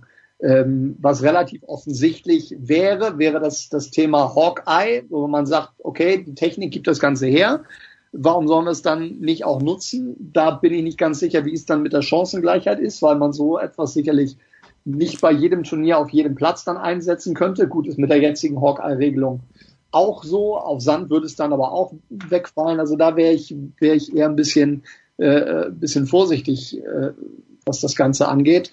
Ähm, was sicherlich Sinn macht, äh, ist die, ist die Shot Clock äh, einzusetzen. Also das, da glaube ich, gibt's relativ wenige Diskussionen, außer Rafael Nadal wird wahrscheinlich auf die, auf die Karten gehen, aber auch so in der Art und Weise, wie es umgesetzt wird, ähm, zumindest, dass dann diese Shot Clock startet in dem Moment, in dem der Schiedsrichter dann das Ergebnis verkündet hat, wenn er sich dann auch nach langem Ballwechsel bei dem Applaus ein bisschen mehr Zeit lässt, das ist, glaube ich, schon, dass das durchsetzbar wäre. Paul, diese Shotclock, was mir gut gefällt, und das meine ich jetzt gar nicht auf Spiel bezogen, aber wenn man so ein bisschen mitstoppt, wie lange es dauert, bis Rafael Nadal auf den Platz kommt und tatsächlich der erste Punkt gespielt wird, da sind wir irgendwo zwischen 11 und 14 Minuten. Mir persönlich gefällt diese Shotclock vom Reinkommen, fünf Minuten muss der erste Punkt gespielt werden. Das, das wäre für mich ein Knackpunkt. Wie siehst du das? Sehe ich ganz genauso. Also bei Nadal geht's dann, wenn das Spiel für 11 Uhr angesetzt ist, da geht's meistens, du hast es gesagt, ja, vor 11 Uhr 12 wird sicher nicht der erste Ball gespielt. Und da bin ich mir ziemlich sicher, dass das gar nicht lange dauern wird, dass das so umgesetzt wird. Das werden wir da ziemlich schnell auf der, auf der Tour sehen. Und Shot Clock genauso. Da spricht nicht viel dagegen. Klar, bei harten Punkten, bei Grand Slam Turnieren ist es vielleicht mal wieder was anderes, wenn wir dann im fünften Satz sind und dann hast du die 25 Sekunden nach einer Rallye von 22 Shots, mhm. dann wird's schon heftig. Aber gut, das ist einfach äh, körperlich ein heftiger Sport und Survival of the Fittest am Ende, das macht's doch aus. Also ich glaube, Shot Clock auf jeden Fall ziemlich bald. Ja, na klar. Also das ist ja auch ein, es ist Teil des Ganzen. Ja? Man kann ja nicht sagen, die, je länger das Spiel dauert, umso mehr Pause müssen sie bekommen, weil am Ende setzt sich halt der durch, der fitter ist und das ist halt im Zweifel. Und ich sage gerne, leider Rafael Nadal. Apropos Rafael Nadal, wir sprechen zuerst über die Gruppe Boris Becker. Ich glaube, der große Meister hat sie sogar selbst zusammengelost. Die Gruppe Boris Becker, Marcel, nächste Woche live und exklusiv auf Sky. Die Gruppe Boris Becker mit Roger Federer, mit Alexander Zverev, mit Jack Sock und mit Marin Cilic. Ist das, ganz platte, blöde Frage, A, die stärkere Gruppe und B, die Gruppe, in der Alexander Zverev gute Chancen hat, ins Halbfinale zu kommen? Marcel, bitte bin ich mir ehrlich gesagt unsicher. Also ich finde es schwer, jetzt bei den beiden Gruppen zu sagen, das ist die, die stärkere, das ist die schwächere. Wenn ich mir jetzt ein Dominic Team ansatzweise in Normalform vorstellen würde, dann bin ich relativ äh, sicher, dass die Nadal-Gruppe die, die, stärkere ist. Auf der anderen Seite kann man natürlich auch dazu, darauf kommen, zu sagen, okay, Sock geht mit, mit einem Momentum, mit Selbstvertrauen rein. Cilic, ähm, gut, das gegen Beneteau war ein bisschen abenteuerlich, aber ansonsten die Turniere davor auch relativ stabil. Also würde, würden auch dafür ähm, Argumente zu finden sein. Ich bin mir sehr unsicher, was den, was den körperlichen Zustand von Alexander Zverev angeht. Also für mich war das zuletzt in, in, in, in Wien, also auf jeden Fall die letzten zwei Matches und dann jetzt auch äh, Paris quasi irgendwo Nullpunkt, also äh, chancenlos am Ende über drei Sätze zu gehen. Das hat man, hat man deutlich gemerkt. Und, und ähm, da bin ich dann jetzt gespannt, wie es äh, in London reicht. Gut, du hast dann auf jeden Fall einen Tag Pause zwischen den Matches. Das könnte ihm dann helfen, aber es wird, wird sicherlich, da habe ich auch schon mit Paul drüber gesprochen, vom ersten Match eine ganze Menge abhängen äh, gegen, gegen Marin Cilic, wie er da reinkommt, wenn er sich da Selbstvertrauen äh, organisieren kann, wenn er da sein dominantes Spiel äh, durchbringen kann, dann gibt es sicherlich äh, eine Chance, dass er ähm, ja, dass er dann auch gegen, gegen Sock gewinnen kann und davon hängt logischerweise dann ab, ob er, ähm, ob er auch das Halbfinale schafft. Ist es nicht die letzten Wochen, äh, Marcel spricht es ja an, Paul, die letzten Wochen, ich habe Zverev in Wien gesehen, äh, bei dem Match, wo er auch rausgeflogen ist und äh, wo ihn das Publikum extrem unfair behandelt hat, fand ich, gegen Zonga, weil ich habe gesehen, er will, aber er konnte halt einfach nicht mehr. Ja? Er war krank, hat er dann auch in der Pressekonferenz gesagt, Magen-Darm. Äh, da frage ich mich dann, der hat doch eigentlich eine sehr schlaue Planung, der Alexander Zverev. Warum in Gottes Namen fährt er dann nach Mailand und wenn es auch nur ein paar Bälle sind, die er mit dem Tsitsipas spielt, aber das ist zu viel Stress. Sowas verstehe ich nicht, aber deswegen, Paul, frage ich ja dich, weil du hast den Inside-Track bei den Zverevs. Warum macht er sowas, der Zverev? Wäre schön, wenn ich den hätte. Aber da, da beißen sich andere Tennisjournalisten auch die Zähne aus mit dem Inside-Track bei Sascha Zverev. Aber ich glaube, es geht bergauf bei ihm. Also so ein Magen-Darm-Infekt äh, kennt ja jeder. Das schlaucht dann schon ein bisschen. Das hing ihm jetzt in Paris richtig nach. Da, da ist er gegen Robin Hase er richtig eingebrochen, kann man sagen. Da ging nichts mehr. Und ich glaube aber jetzt, ich habe ein bisschen was gesehen gegen Tsitsipas, das sah, ja gut, war natürlich Exhibition, aber äh, sah äh, locker flockig aus und ich glaube, der hat jetzt zum Ende in London wieder richtig frische Energie im Tank. Es hängt an dem Match gegen Cilic, aber ich glaube, den kann er packen. Er hat äh, Head-to-Head -head gegen Cilic 3 zu 1 mhm. und in der Gruppe, ich sehe ihn eigentlich klar als Nummer zwei und dann müsste er es ins Halbfinale packen und mhm. deswegen glaube ich, am Ende hinten raus gibt's noch mal jetzt so ein richtiges Hallo Wach von Zverev.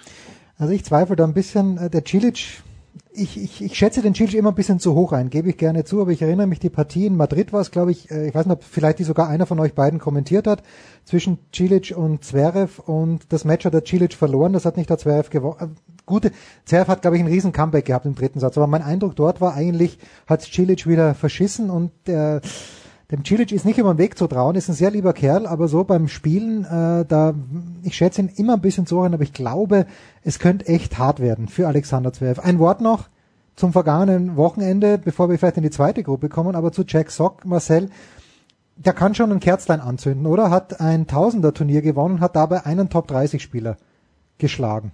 Würdest du ihn raten, heute noch in die Kirche oder vielleicht ins Spielcasino zu gehen, um diesen, ja, diesen Run durchzuhalten? Ja, mehr oder, mehr oder weniger. Also ähm, diese erstmal diese Chance zu bekommen, ist das eine.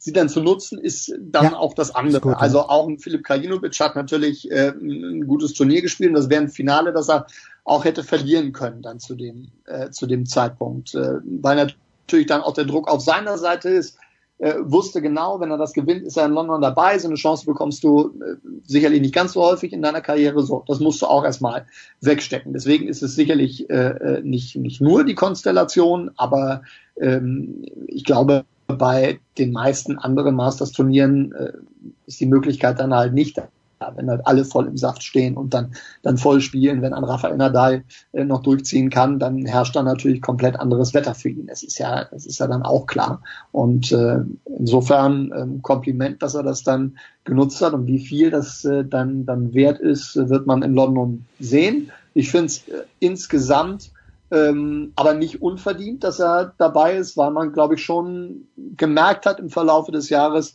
was in dem, was in dem drin steckt. Es wäre jetzt auch okay gewesen, wenn das knapp nicht geschafft hätte, weil dafür halt bis Paris die Top-Ergebnisse mhm. gefehlt haben und äh, insofern wäre es sich dann halt knapp nicht ausgegangen. Aber jetzt hat er halt diese, diese Chance genutzt. Das ist dann auch eine, äh, auch eine Qualität. Ich fand den in, in, äh, in den Wells und Miami schon. Da war richtig, gut, ja. Ja, das war stark, hat es dann von der Konstanz her nicht, nicht durchgezogen, aber du hast gesehen, okay, das ist definitiv auch einer für die nächsten, äh, nächsten Jahre und äh, jetzt kann er sich dann schon mal auf der Bühne äh, beweisen und sicherlich auch den, den einen oder anderen ärgern. Ja gut, der Sommer war natürlich extrem mau und was für Sock, glaube ich, äh, furchtbar ist natürlich Heim Grand Slam, erste Runde gegen Thompson, fünf Sätze raus gegen Thompson hat er davor im Davis Cup schon verloren. Das ist natürlich ein bisschen schwach. Äh, doch noch ein Wort zu Paris, Paul, aber ja. müssen wir es der, der, der mentalen Verfassung zuschreiben, müssen wir es der körperlichen Verfassung zuschreiben, dass Del Potro hat eine 6-2-Bilanz gegen Isner, muss das Match gewinnen, wäre in London dabei, verliert das im Viertelfinale. Isner muss das Turnier gewinnen, verliert gegen Krajinovic, äh, Tiebreak im dritten Satz, wenn ich mich richtig erinnere. Was denkst du denn, eher Körper oder eher, eher Geistern? Weil bei Isner, ja, so richtig, äh, der große Titel fehlt ihm ja. Wie vielen anderen auch. Der Sock hat jetzt plötzlich einen großen Titel. Also ich weiß nicht, woran ich das festmachen kann. Hast du eine Ahnung? Ja, also ich würde ich habe es kommentieren dürfen hm. und ich würde es ganz klar am Körper okay. festmachen. John Isner, der musste sich gegen Del Potro, glaube ich, nach drei Spielen schon behandeln lassen. Hm. Gegen Krajinovic war es wieder so. Der hat vom, also vom Kopf her hätte das voll drauf gehabt und wäre auch wieder da gewesen, aber da lief der am Schluss wirklich auf der Felge und rettet sich dann halt natürlich immer wieder mit seinem brutalen Aufschlag. Hm. Krajinovic hatte diesen einen Monster-Return bei 5-5 im Tiebreak, der hat ihm dann das Match gewonnen. Ansonsten war Isner einfach körperlich platt und Del Potro war, war auch platt, Zonga auch alle irgendwie nicht mehr nicht mehr ganz frisch. Äh, mein Luca Pui ja, gegen der. Jack Sock auch angeschlagen irgendwie am Oberschenkel. Der hätte meiner Meinung nach eigentlich die Gunst der Stunde nutzen müssen und das Turnier gewinnen können. Aber gut, zu Jack Sock habe ich noch eine steile These. Ich bin der Meinung, das ist eigentlich vom Potenzial her ist das der beste Doppelspieler, den es gibt. Das hat man beim Labour Cup aber das so ein bisschen gesehen, was der für für Schläge drauf hat, wie der auch ähm, diesen, diesen Doppelplatz dann nutzen kann für sich und hat ja auch große Erfolge mit, mit Pospisil mhm. im, im Doppel gehabt. Jetzt konzentriert er sich voll aufs Einzel und da war es auch ganz interessant, beim, beim Labour Cup gab es diese eine Ansprache von John McEnroe, der gesagt hat, hey, du hast eigentlich alles, du musst jetzt mal äh, richtig oben angreifen, musst jetzt auch mal die großen Jungs schlagen, weil das Potenzial ist da, aber du nutzt es nicht. Und das, das regt mich tierisch auf als ja hm. als großer Ami-Fan natürlich. Äh, John McEnroe hat richtig gesagt, du bist 25, jetzt jetzt ist es soweit.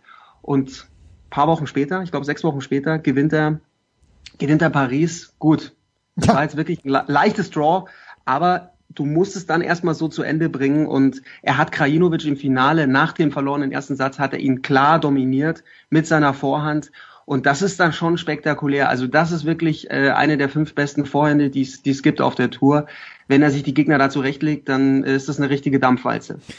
Tja, und äh, ganz ehrlich, ich liebe Björn Borg immer schon, aber wenn ich mir aussuchen dürfte, von wem ich gecoacht werde und mir den Labour Cup anschaue, dann nehme ich doch eher John McEnroe, bei, unter uns gesagt. So, ganz schnell noch zur zweiten Gruppe. Marcel, übrigens, äh, John Isner, und das, ich glaube, das hast auch du kommentiert, Paul, aber Isner darf ja gegen Dimitrov schon gar nicht mehr gewinnen. Also Dimitrov, wenn es, wenn ihm wirklich was gelegen wäre an diesem Sieg, der liegt wahrscheinlich heute noch im, im, Bett und denkt sich, wie kann ich gegen Isner dieses Match verlieren? Völlig unantastbar beim Aufschlag, dann serviert er aufs Match und den hat er, glaube ich, zu 0 oder zu 15 verloren. Zweite Gruppe, mhm. egal. Nadal, Team Goffin, da brechen mir schon wieder Schweißtropfen aus und eben jener Dimitrov. Äh, ich mache mir natürlich am meisten Sorgen um Dominik Thiem. Marcel, ich sehe nicht ganz, dass da was zurückkommen könnte, was was fehlt die letzten Wochen, nämlich die Freude am Tennis. Die wird ihm auch Kristina Mladenovic nicht äh, zurückbringen können. Die ist, wie man hört, im Moment in der Südstadt. Kannst du mir Hoffnung machen, lieber Marcello? Ehrlich gesagt, von dem, was ich in den letzten Wochen äh, gesehen habe, auch nicht. Da fehlt, wie du richtig sagst, Leichtigkeit, es fehlt Selbstverständlichkeit, es fehlt Selbstvertrauen in, in seinem Spiel und äh, die ATP World Tour Finals sind jetzt nicht der beste Ort, um sich genau dieses Selbstvertrauen hm. zu, zu organisieren, wenn man da mit so einer, so einer Negativserie rankommt. Also da geht's dann von Beginn an auf die zwölf und ähm, ich glaube, das wird, wird sehr, sehr schwer werden für, äh, für Dominik, auch wenn körperlich eigentlich nichts dagegen sprechen sollte, weil die, die Belastung im, im letzten halben Jahr jetzt wirklich nicht so übermäßig war. Also diejenigen, die sagen, er wäre jetzt total überspielt. Das glaube ich, kann man nicht sagen anhand der Matches, die er gespielt hat seit, seit Wimbledon. Vielleicht war die ein oder andere überflüssige Reise dabei. Da kann man sicherlich äh, drüber sprechen, aber nicht über ähm, die, die, die Anzahl der Matches, die ja. dann dabei, dabei rausgekommen sind.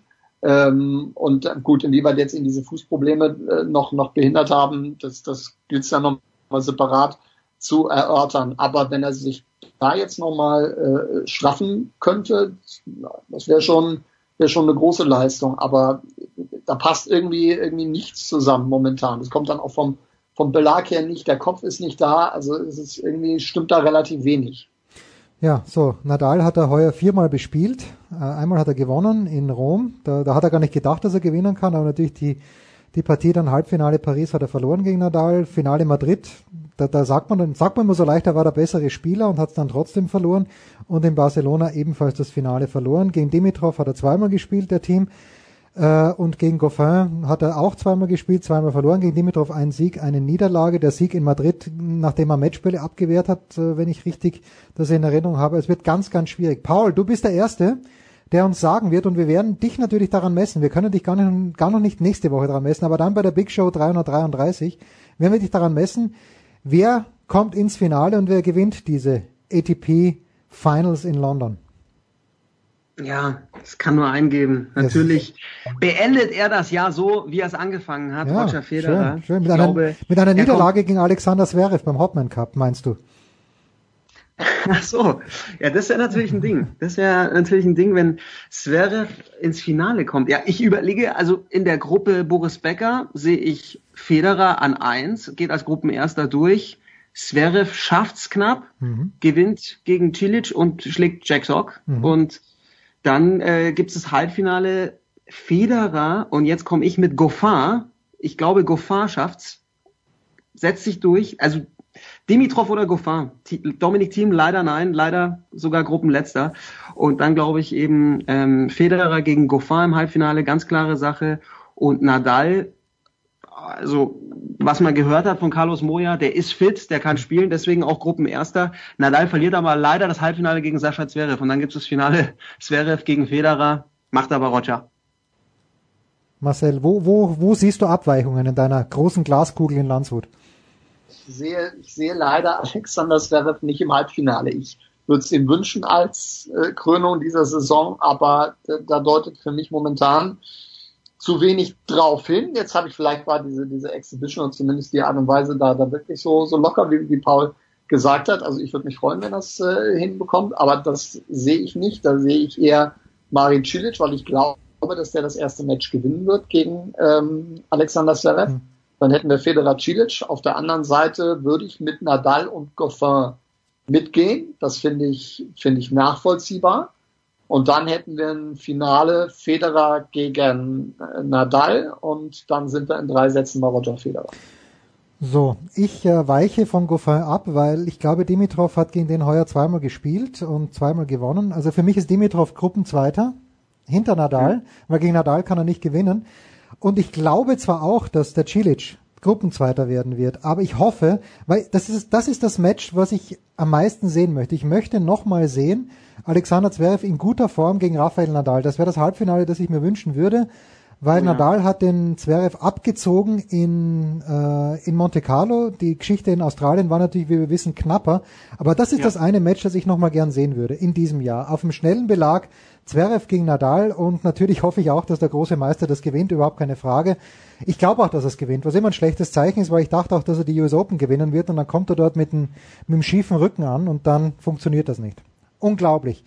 So, der große Marcel Meinert und der große Paul Häuser werden beide bei der Big Show 333 am Start sein, live in den David Alaba Studios und, damit ich es auch jetzt schon sage, es wird höchstwahrscheinlich genau dort auch dann live das Finale in unserem großen Senftest geben. Also bitte nicht zu viel essen, bevor ihr zu uns kommt. Wir brauchen eure feine Zunge. Das war die Big Show 331. Nächste Woche schauen wir mal, wie das wird. Könnte sein, dass Nikola wieder ein bisschen mehr in die Bütt geht. Das war's für diese Woche. Wir hören uns wieder bei den Dailies oder spätestens dann am nächsten Donnerstag. Das war die Big Show auf sportradio360.de.